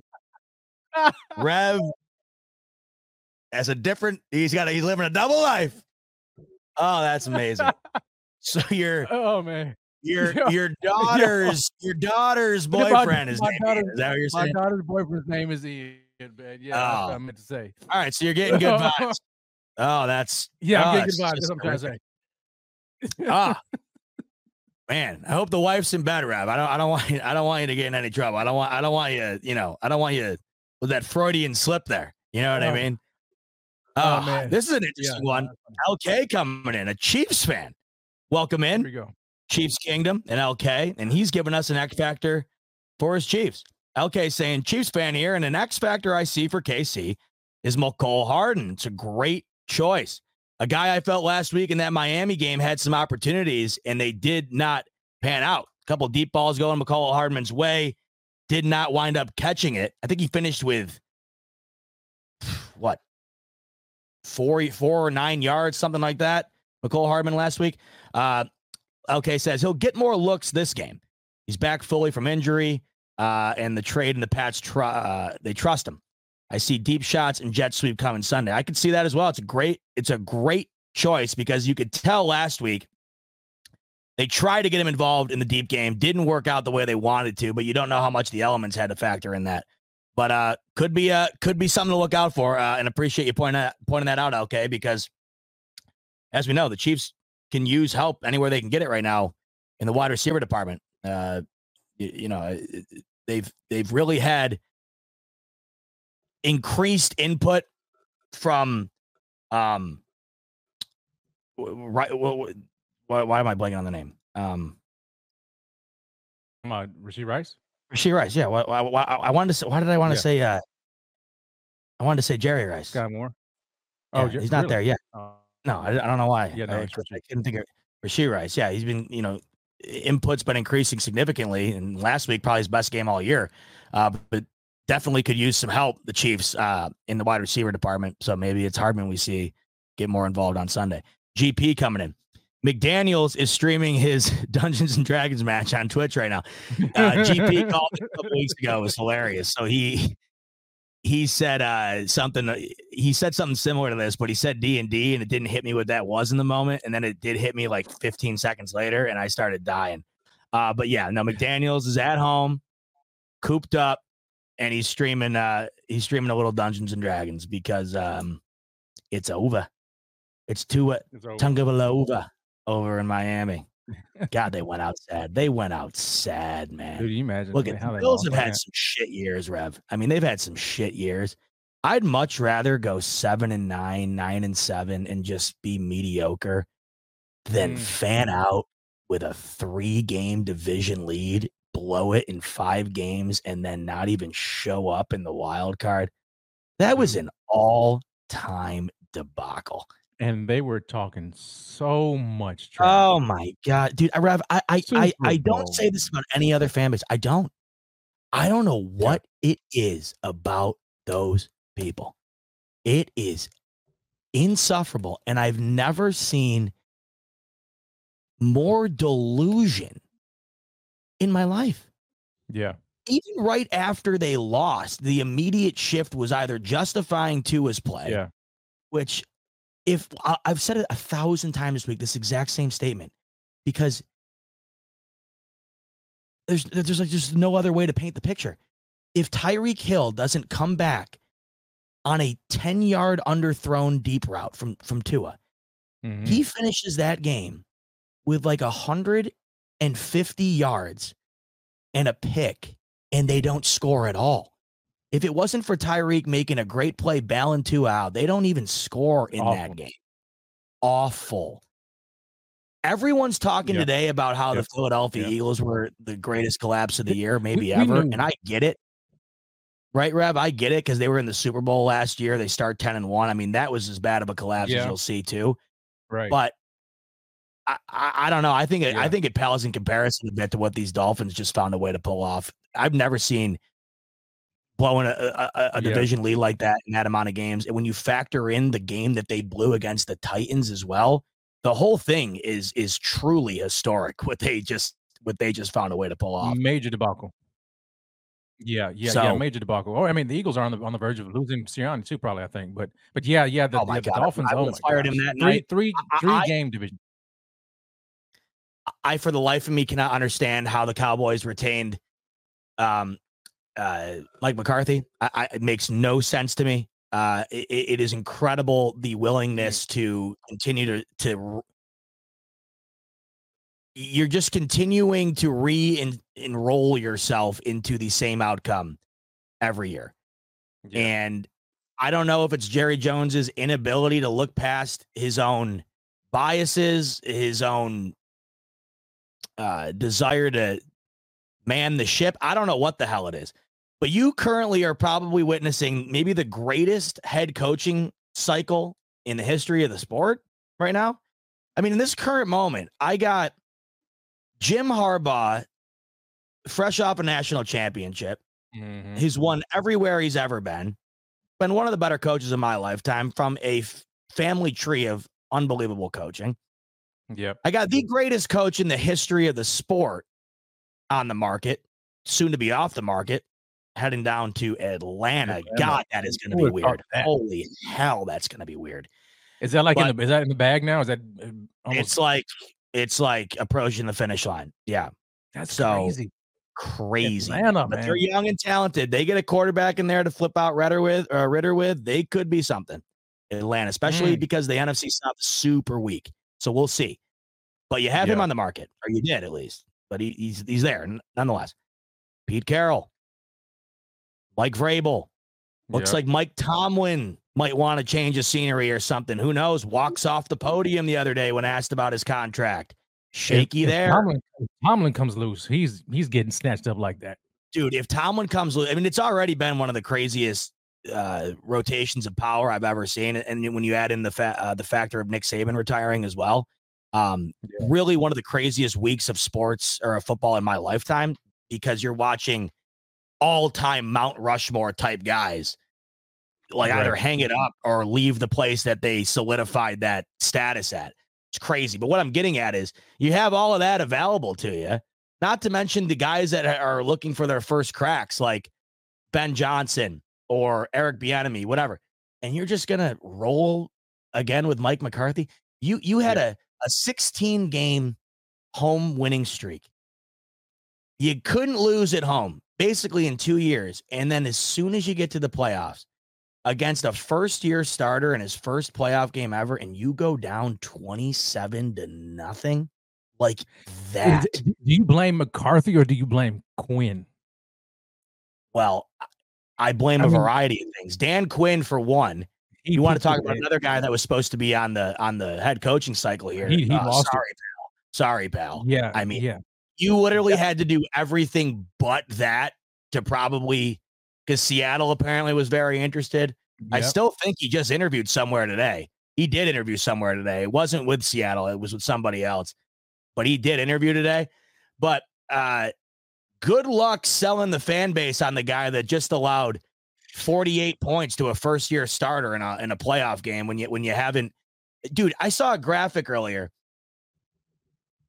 The Jets have the longest playoff appearance drought in the NFL, and they have more playoff wins than the Dallas Cowboys since 2000. They haven't made the playoffs, Rev, since 2010, the Jets, and the Mhm. Jets have more playoff wins than the Cowboys in that time that's span. terrible. That's it's terrible. pathetic. And Yeah. they have a team that we see throughout the season possess the ability to destroy you. But at the same time, I don't know what it is. They are shockingly similar to the Miami Dolphins to me. It is Yeah, right down to the quarterback. yeah, I. Dak yeah, is well, yeah, it's quarterback. Tua to me. Dak is a right-handed Tua. Absolutely. They're like an identical player to me. I like Dak. I think Dak's better because I think he's a bigger, he's a bigger version of Tua. One of Tua's Yeah. other liabilities is the fact he's one of the smaller quarterbacks in the league. Yeah, and, I would he- take and Dak can't any day.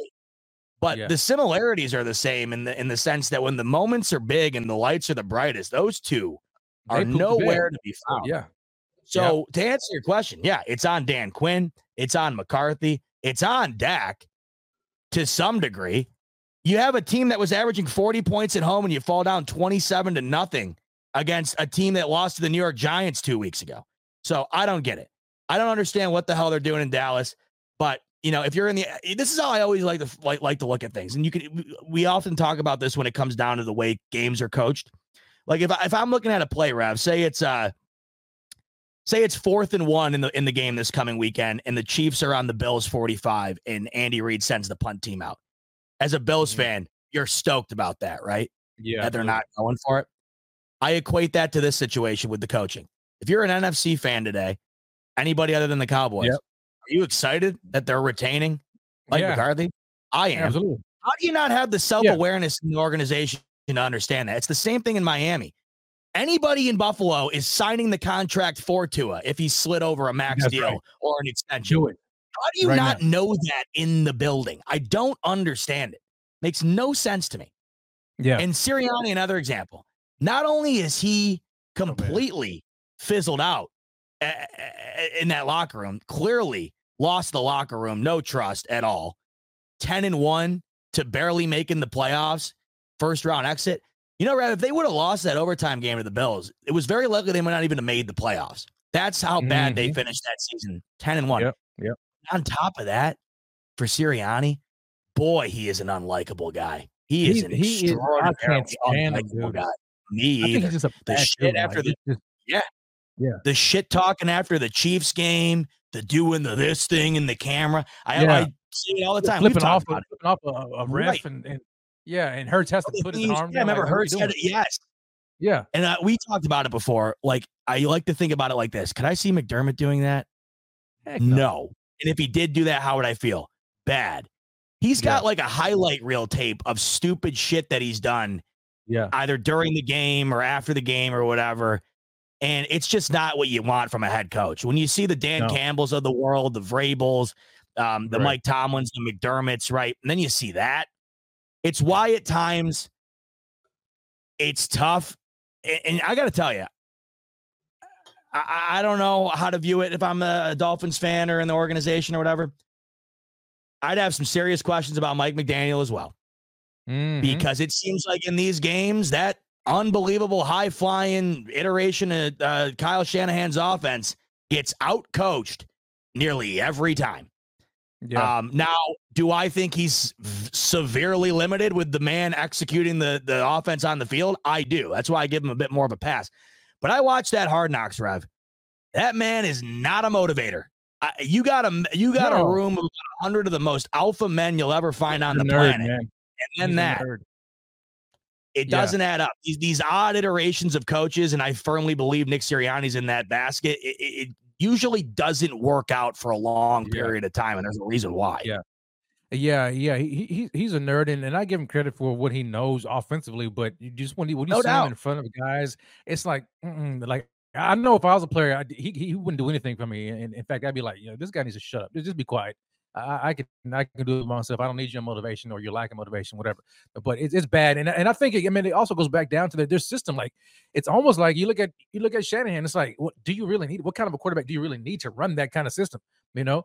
But I mean, even the Dolphins, they they have these incredible weapons. I mean, they have Tyreek Hill, Jalen Waddle, Mostert, Achane. You know what I'm saying? Like like they have that.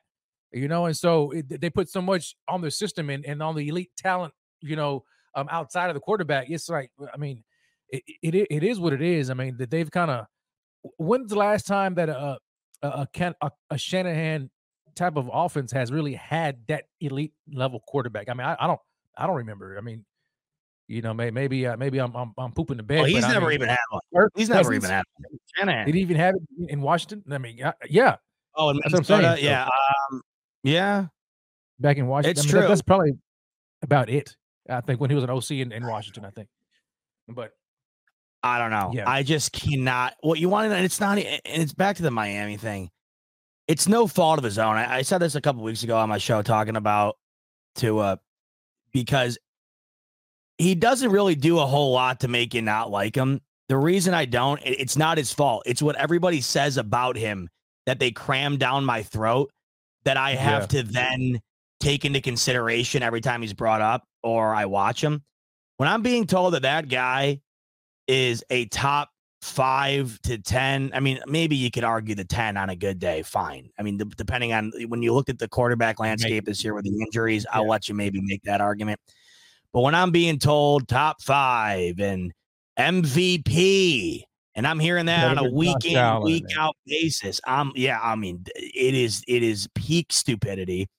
It is blind delusion. And then even when you watch him do exactly what you knew he was gonna do again Mhm. and again and again, I still hop online and there's I mean he God bless him. He's got an army of people that are willing to to carry his water for him. And I don't know why, how makes no sense to me.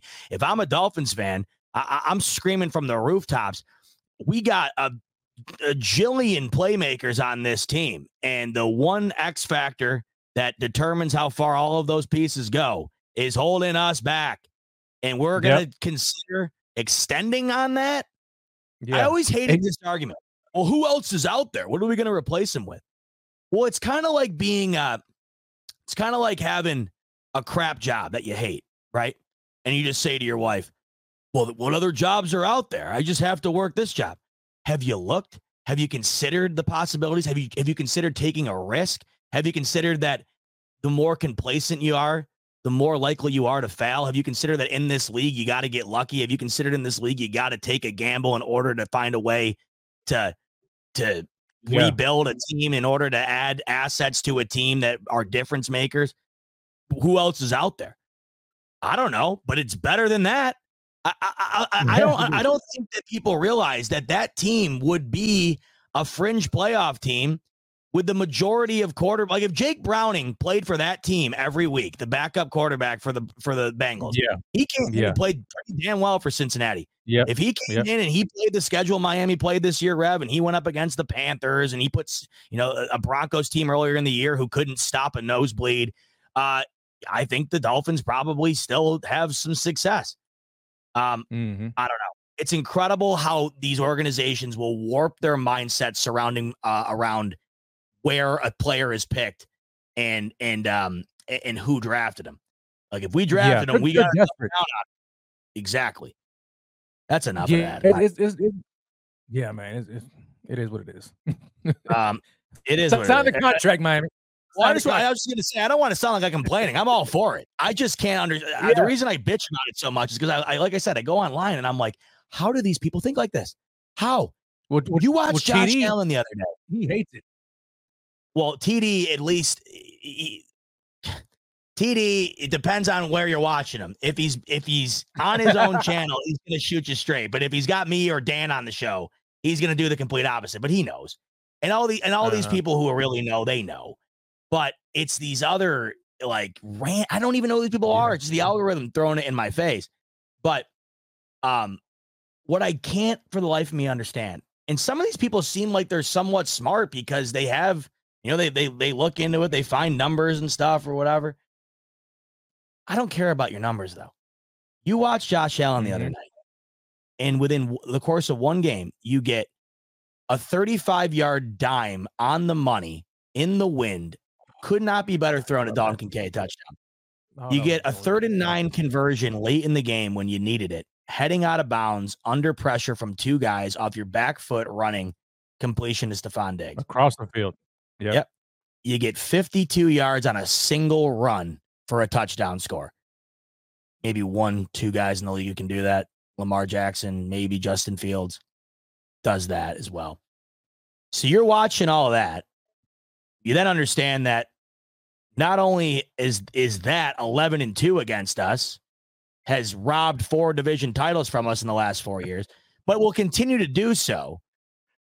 Yet the guy that we have that clearly doesn't hold a hat to this guy should be extended in order to try to get that job Yeah, done. I mean, I'd love to hear the mindset. I don't get it, but do It's- it. until you until you get one of those guys. Yeah, it's it's it's tough, man. It it, it doesn't make any sense to me. I, I wouldn't do it, man. I, I wouldn't do it. I mean, golly, I, I would just keep finding finding somebody and finding somebody or making sure. I, I don't care because until you find a guy who can beat our guy, you know, it, it, it doesn't make any difference. It's, it's almost kind of like like it, it reminds me of, of when the Giants, you know, felt desperate Yes, and they the same Daniel. Jones. Daniel Jones. Like, are you serious? You paid Daniel Jones. Daniel Jones would be successful in Miami. Don't tell me he wouldn't be. He would have been. He he he made the playoffs and actually won a playoff game. Something Tua hasn't done. Won a playoff game with a much worse offensive roster. But it was the worst playoff win the Giants had in NFL history. Because that Yeah. singular win against the Vikings was the sole reason they re-signed him. And now Yep, they're absolutely screwed. They're screwed because they don't know what they're going to do with Saquon. They got nothing surrounding uh, Daniel Jones. Not only did you pay him, but he's hurt, and now you're now you got a top draft pick, and you don't even know what you're going to be able to do with it because you're going to have to justify the fact you just paid the guy. Why would you not at the very? I, I felt so bad for Joe Schoen. Lamar like, Jackson's about to win his second MVP. Rev. Lamar Jackson's about to win his second MVP.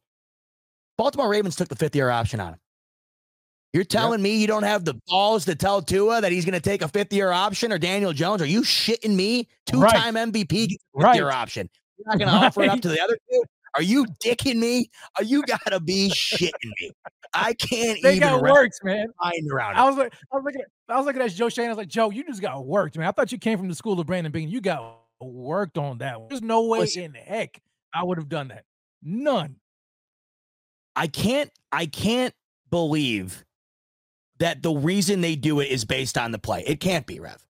They're not dumb enough to get to that job in that league without knowing who's good and who isn't.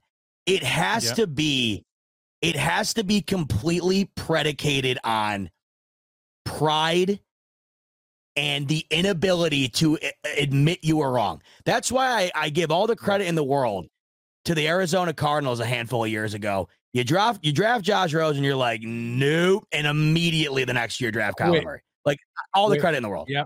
All the Yep. credit in the world. Move the hell on. Move the hell on.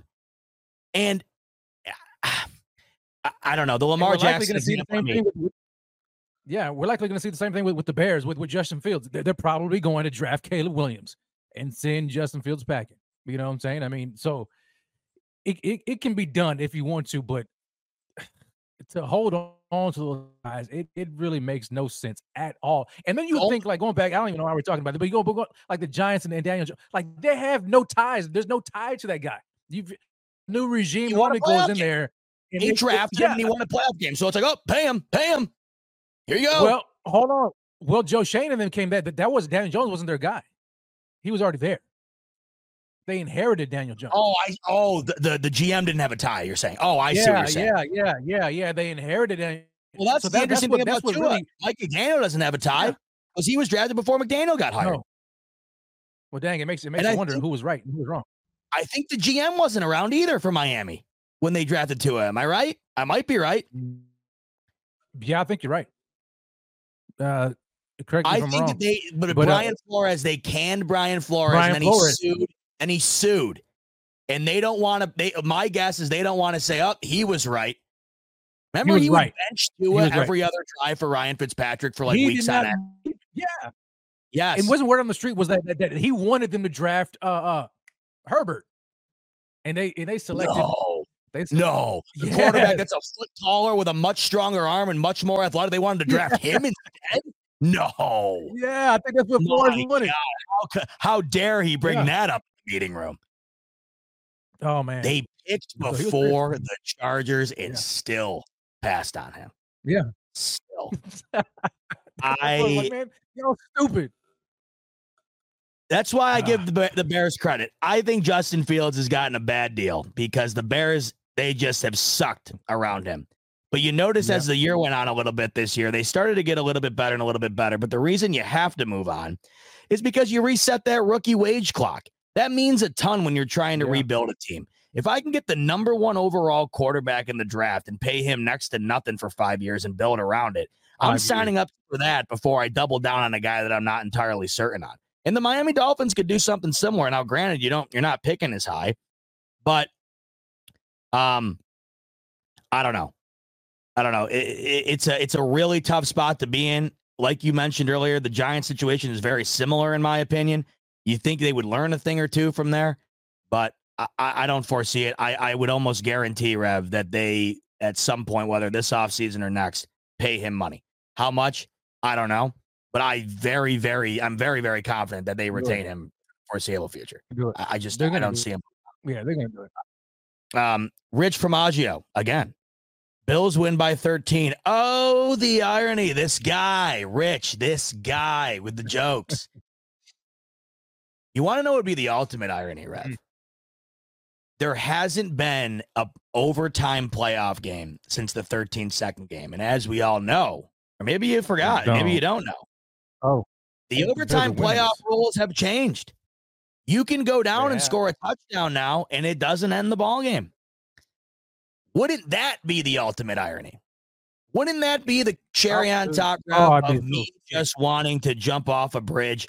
If the Bills take Kansas City to overtime, go down the field, opening drive, score, Chiefs match, and then they end up winning the game. Wouldn't that just be the most poetic bullshit you've ever heard? Sean Hawk would want that to happen. You know, there's part of me that wants to bet that this game goes to overtime uh, uh, on BetUS because you can bet on that. And I does that not just seem like something that could happen? Does that not just seem like It's- that's in the cards? Has to be part of the script. You have that You know. right. So You know. match, rematch, and and Sean McDermott, Josh Allen are winless in overtime. Zach of So all trades. You know who just the just the time. No. I know, I know. Zach of all trades. You know who the worst Florida team is this year? Jacksonville. Yeah, that was a crazy end of the year for them. I don't know what the hell happened when they were beaten when they beat the Bills in London and around that time period, about uh, quarter way through the year. They looked like one of the better teams in the AFC. Then they just died. The amount of teams this year that just died, like uh, uh, uh, not even a slow, drizzled out, painful death, like a rapid death. The Jags, the Eagles, the Dolphins. I, I don't know, but that's an interesting point. Um, I don't know. I think Jacksonville had a couple wins over winning teams this year, though. I believe. Mm-hmm. And I, still know. think Jacksonville is probably better than Tampa Bay. I mean, Tampa Bay nine and eight getting in. But you know what? Maybe not. Because shout out to Baker Mayfield whipping that Philly ass last week. That was impressive. I don't care how bad Philly is. Baker, I love good it. for him. Good for him, man. I loved it. Um, Miles coming in. Hey, what would you fellas do if the bill? Jeez, Come on, Oh, Miles. Come on. about that? I mean, what? Jeez. What We- would I do? I, I don't. I don't think, know. I won't be. Alive. I won't be alive to tell you what I do. Miles. I'll be long gone. I will exactly. be swimming with the fishes, as they like to say. I will not survive another 13 seconds. Miles says, "Hey, what would you fellas do if the Bills lost in another 13 seconds?" Also, is Josh Allen in the last year of his prime?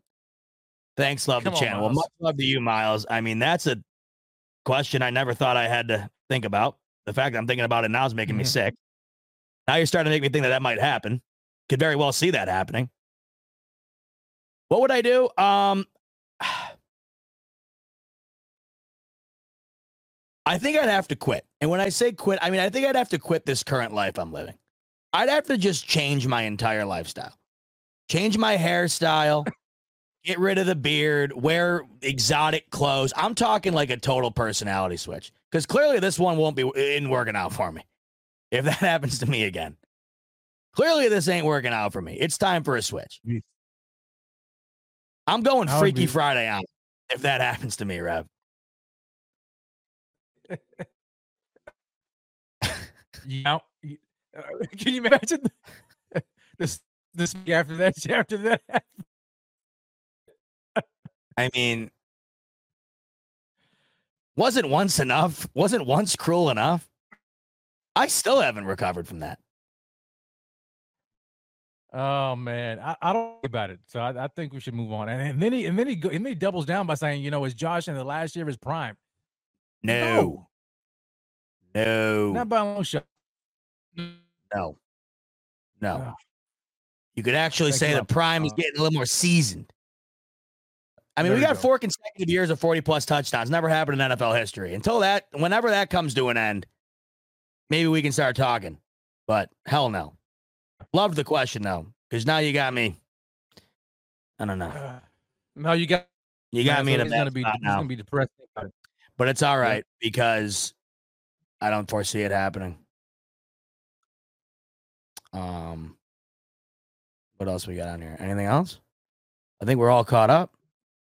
Um, Rev, wow, two and a half in the books. That's impressive. Before we wrap up shop, Rev, one last take on Sunday. What happens? How does it happen? Talk to me.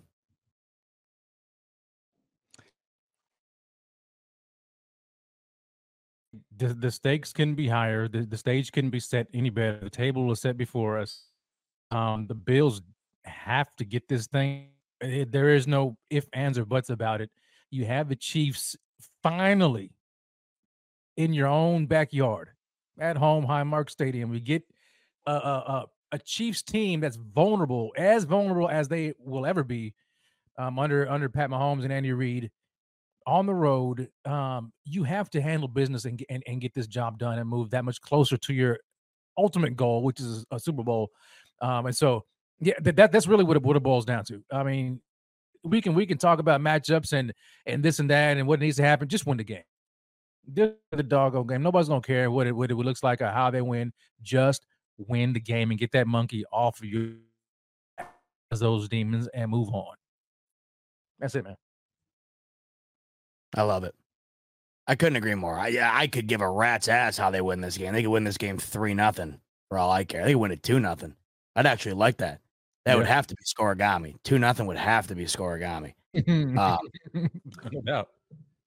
Um, so I've alluded to it all night. I think it's a lower scoring ball game than many might think just because it's Mahomes and Allen. These two defenses are stout, two of the best defenses in the league when it comes to points per game. And they're two defenses that I think are going to give two of the best quarterbacks in the league as tough of a ride as they'll face really against any team. We saw that unfold early December when these two went off against each other. 20 to 17 was the final in that one. Mahomes played pretty mediocre in that game. Allen played the exact same way, pretty mediocre in that game. Um, I would expect to see a bit more fire out of both these quarterbacks. Like I mentioned earlier, both of those QBs in that game had a sub 75 rating. I think we see better play from them, but I don't think it's going to be like a 300 plus yard, three TD performance yeah. from either of these guys. Um, I think the Chiefs are going to try to get Pacheco involved. I know for a fact the Bills are going to try to get James Cook involved. I hope it works early and often. And if it does, I hope they continue to go back to it. I like the Bills' ability defensively to um, to get after Mahomes. Might not sack him all game long, but you're putting pressure on him. And with receivers all year long who have not been able to hold their weight, the long or the less time you give Mahomes to decide where he's going to go with it, the more chance that something's going to get disrupted downfield. It's been happening all year long to the Chiefs. Um, I think the Bills' offensive line certainly has the capability of withstanding a stout pass rush from the Chiefs, but it needs to be better than it was the last time if they don't want this game coming down to the last minute. The less Josh Allen's under pressure, the less he's sacked. Obviously, benefit to the Bills. The key to me in this game, though, I do think is the Bills' ability to have a better performance on the ground than the Chiefs. I think that goes a long way in maintaining possession. And this game just feels like it's going to be a battle of possession time because I don't foresee this game getting into the 30s for either team. The lower scoring it is, the more valuable time of possession is. And if the Bills can take advantage of a weak rush defense, this Chiefs D is good at pretty much everything especially in the main categories yards per game, points per game. They are not good against the rush. The Bills can find a way to exploit that. And they did find a way the last time. If they can build on that, I like the Buffalo Bills' chances. But above anything else, I think these two teams are pretty equal in a in a majority of of, of factors. If you look at the numbers, they're pretty much mm. going to tell you that. Points per game, the Bills' offense has an edge. The Chiefs' defense has an edge they're pretty much split right down the middle in a lot of categories. But I think the Bills throughout the year have showed their ability to be more dominant than the Chiefs have. And I also think the Bills have come into this playoff with much more momentum. And I think that that means something. The Chiefs mm-hmm. all year long were kind of stumbling around from game to game, and that did not come to an end at any time, including the end of the year. Right before these playoffs kicked off, we go back to that Raiders game on Christmas Day. So the Bills have been playing a, a playoffs style of football for a month and a half, and I think that that matters. The other thing you have to factor into, of course, is that this game is in Buffalo, and I think that that truly does mean something. How much it means, I don't think you'll ever be able to entirely know, but I certainly know it means something. And it's a differentiating factor compared to the other two times these teams have squared off in the playoffs. And I can't help but think that it's certainly going to be an advantage for these Bills that they've been missing. So, for all those reasons, I think the Bills have a slight edge in this one. I know Rev said earlier he could foresee a blowout, even if the Bills had the capability in the game to do it. I just don't think they're going to be able to grasp it. It's just not who they are in these moments. I just don't see it. There's no way, in my opinion, this game does not come down to a nail biter, a sweat fest. Mm-hmm. Uh, oh my God, I'm going to have a heart attack type game. But hopefully, and in my opinion, the way it goes, an instant classic this time around goes to the Buffalo Bills. 23 20, Bills win and uh, mm-hmm. move on to the, the, the AFC championship. Speaking of the championship weekend, Red, one more thing before we, uh, we round out here. Give me your winners for the uh, the other three games this weekend. How do you see the uh, championship games uh, panning out? Who do you what do you see the matchups mm. being next week? Go to the Super Bowl. Um. All right. So I actually like I, I like the CJ Stroud led Texans, man. I I, I think I like them on an upset. I um, I know something about that team, man, and and that Stroud is special. I, don't know what it is, but that, that kid is special. Maybe, you know it, it, his luck runs out against against a, a, a tough Baltimore Ravens team, but maybe the Ravens, you know, with the week, you know, uh, uh, off, they come out sluggish and they get surprised by by CJ Stroud. So I'm to go ahead and pick the Texans with the upset because I'm setting up for a Buffalo Bills Houston Texans AFC Championship game in Buffalo.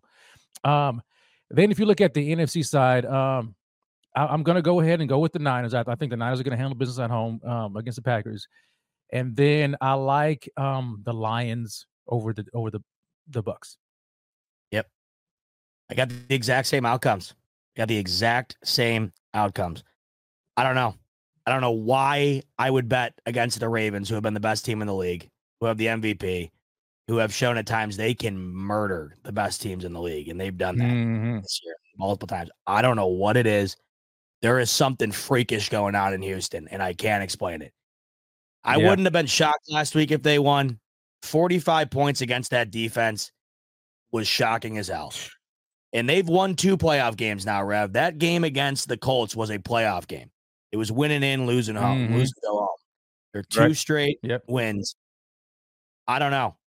Marlon Humphrey's out for Baltimore and CJ Stroud. He might throw one of the nicest deep balls eh, Oh right man, it's like Tyrod Taylor. it- it's It's unreal. beautiful.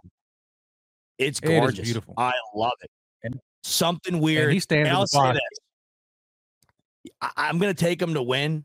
That's going to be my upset. There always seems to be at least one. But Mhm. the unlikely chance that they do win, I still see them keeping that game close. They might lose it. Yeah. Um, but I just don't see how that, that game right now is at a nine and a half, 10 point spread. I don't see it. I see Really? Houston keeping that Really? game close. I definitely see Houston keeping Yeah. that game close. And then on the other I side of things. I think Tampa can certainly score on Detroit. Would not shock me at all, actually, if Tampa beat Detroit. Detroit's pass defense is horrid, but Mhm. Tampa, it, it's weird. Last week, they had it going. They also could have scored twice the amount of points that they did. They kind of got stagnant.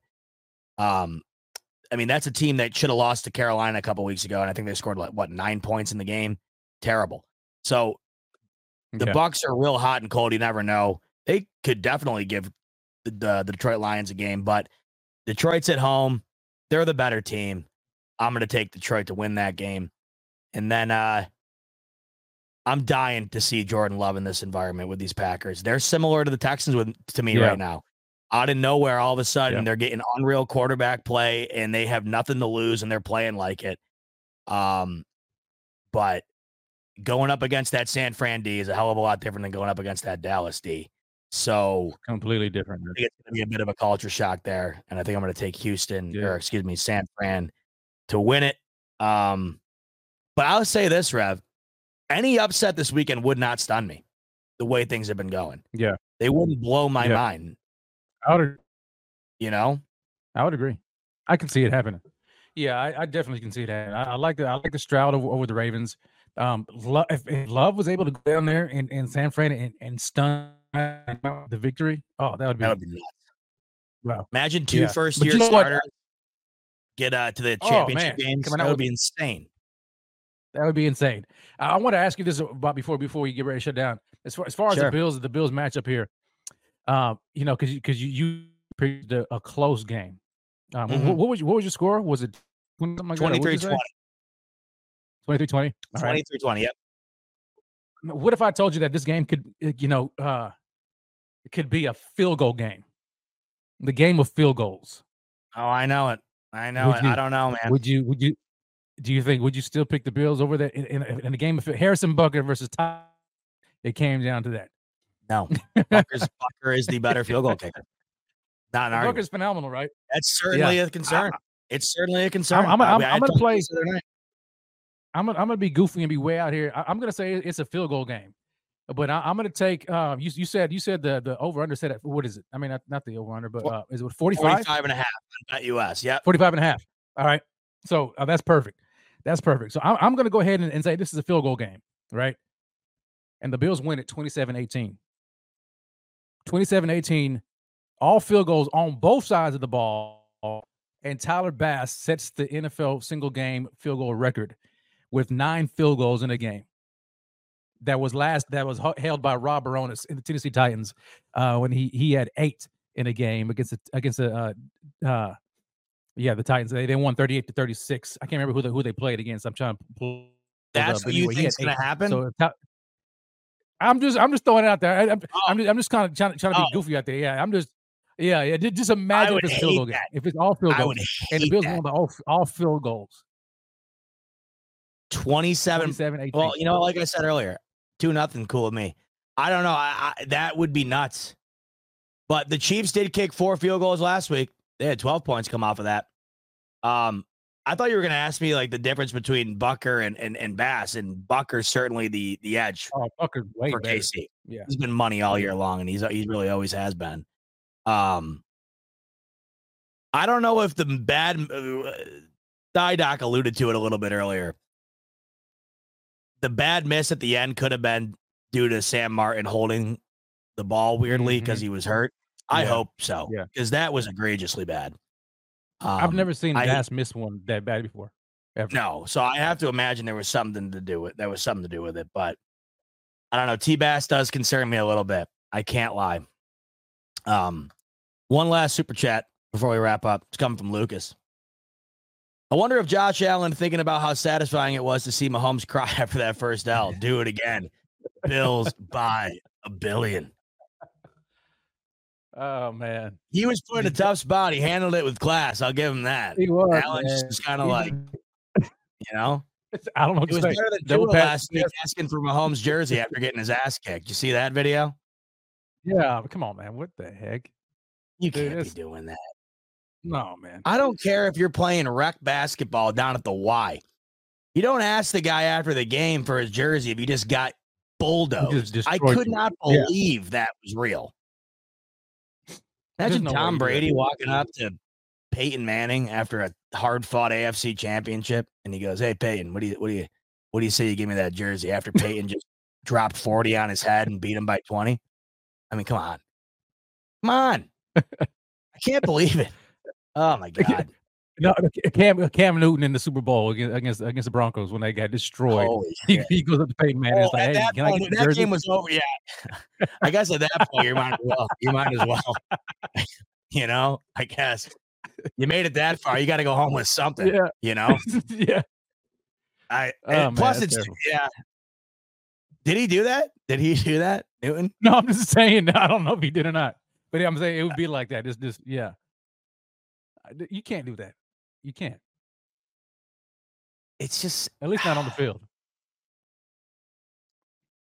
I don't want to sound like a dick, but isn't it kind of embarrassing? Is it not?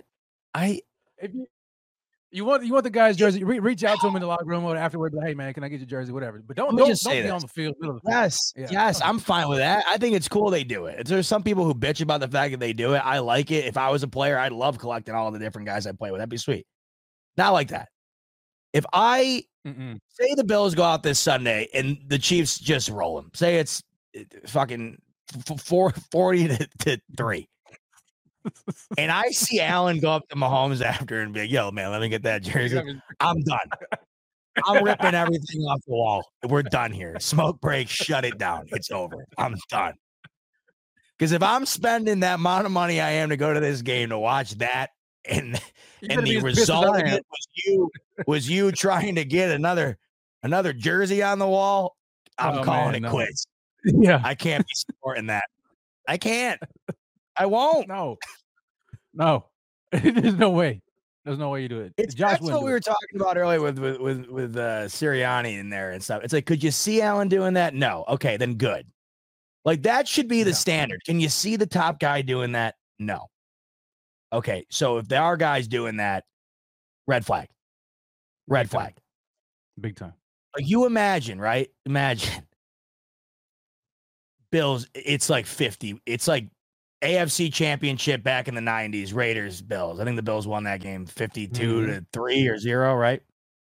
Yeah. Say that's what the Chiefs do to the Bills on Sunday, and I'm in the stands for this. Oh.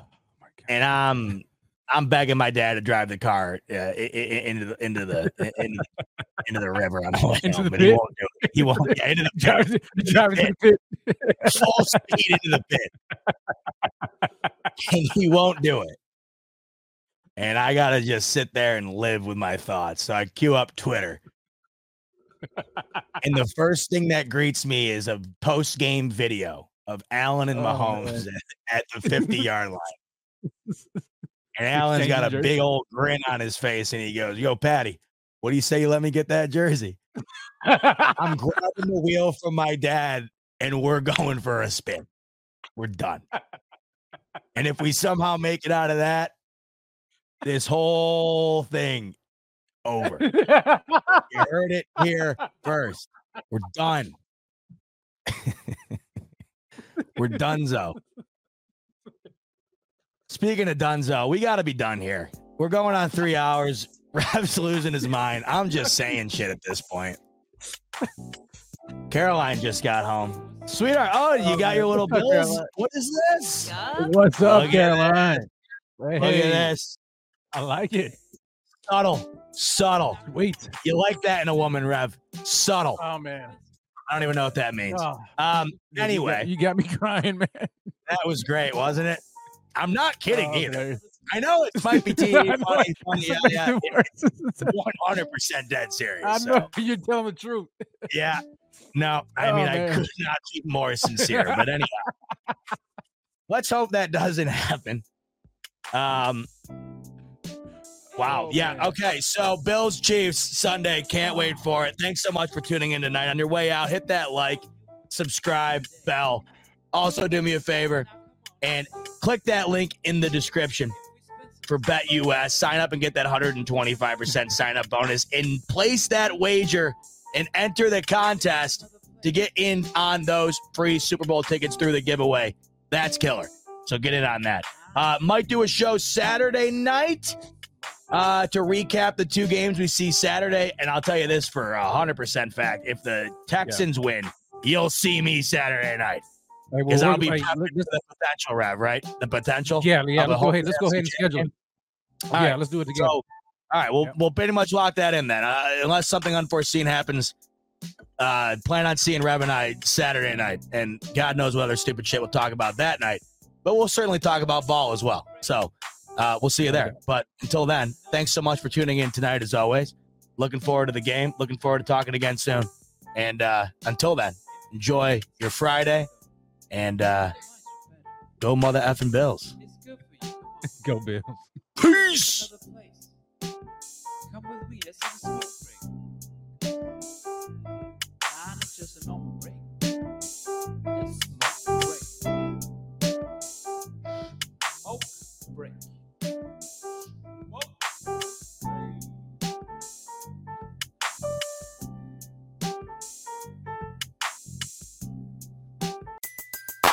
Everybody in your crew identifies as either Big Mac Burger, McNuggets, or McCrispy Sandwich.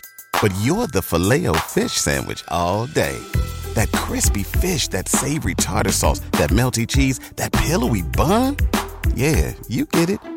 Every time. And if you love the Filet-O-Fish, right now you can catch two of the classics you love for just $6. Limited time only. Price and participation may vary. Cannot be combined with any other offer. Single item at regular price. Ba-da-ba-ba-ba.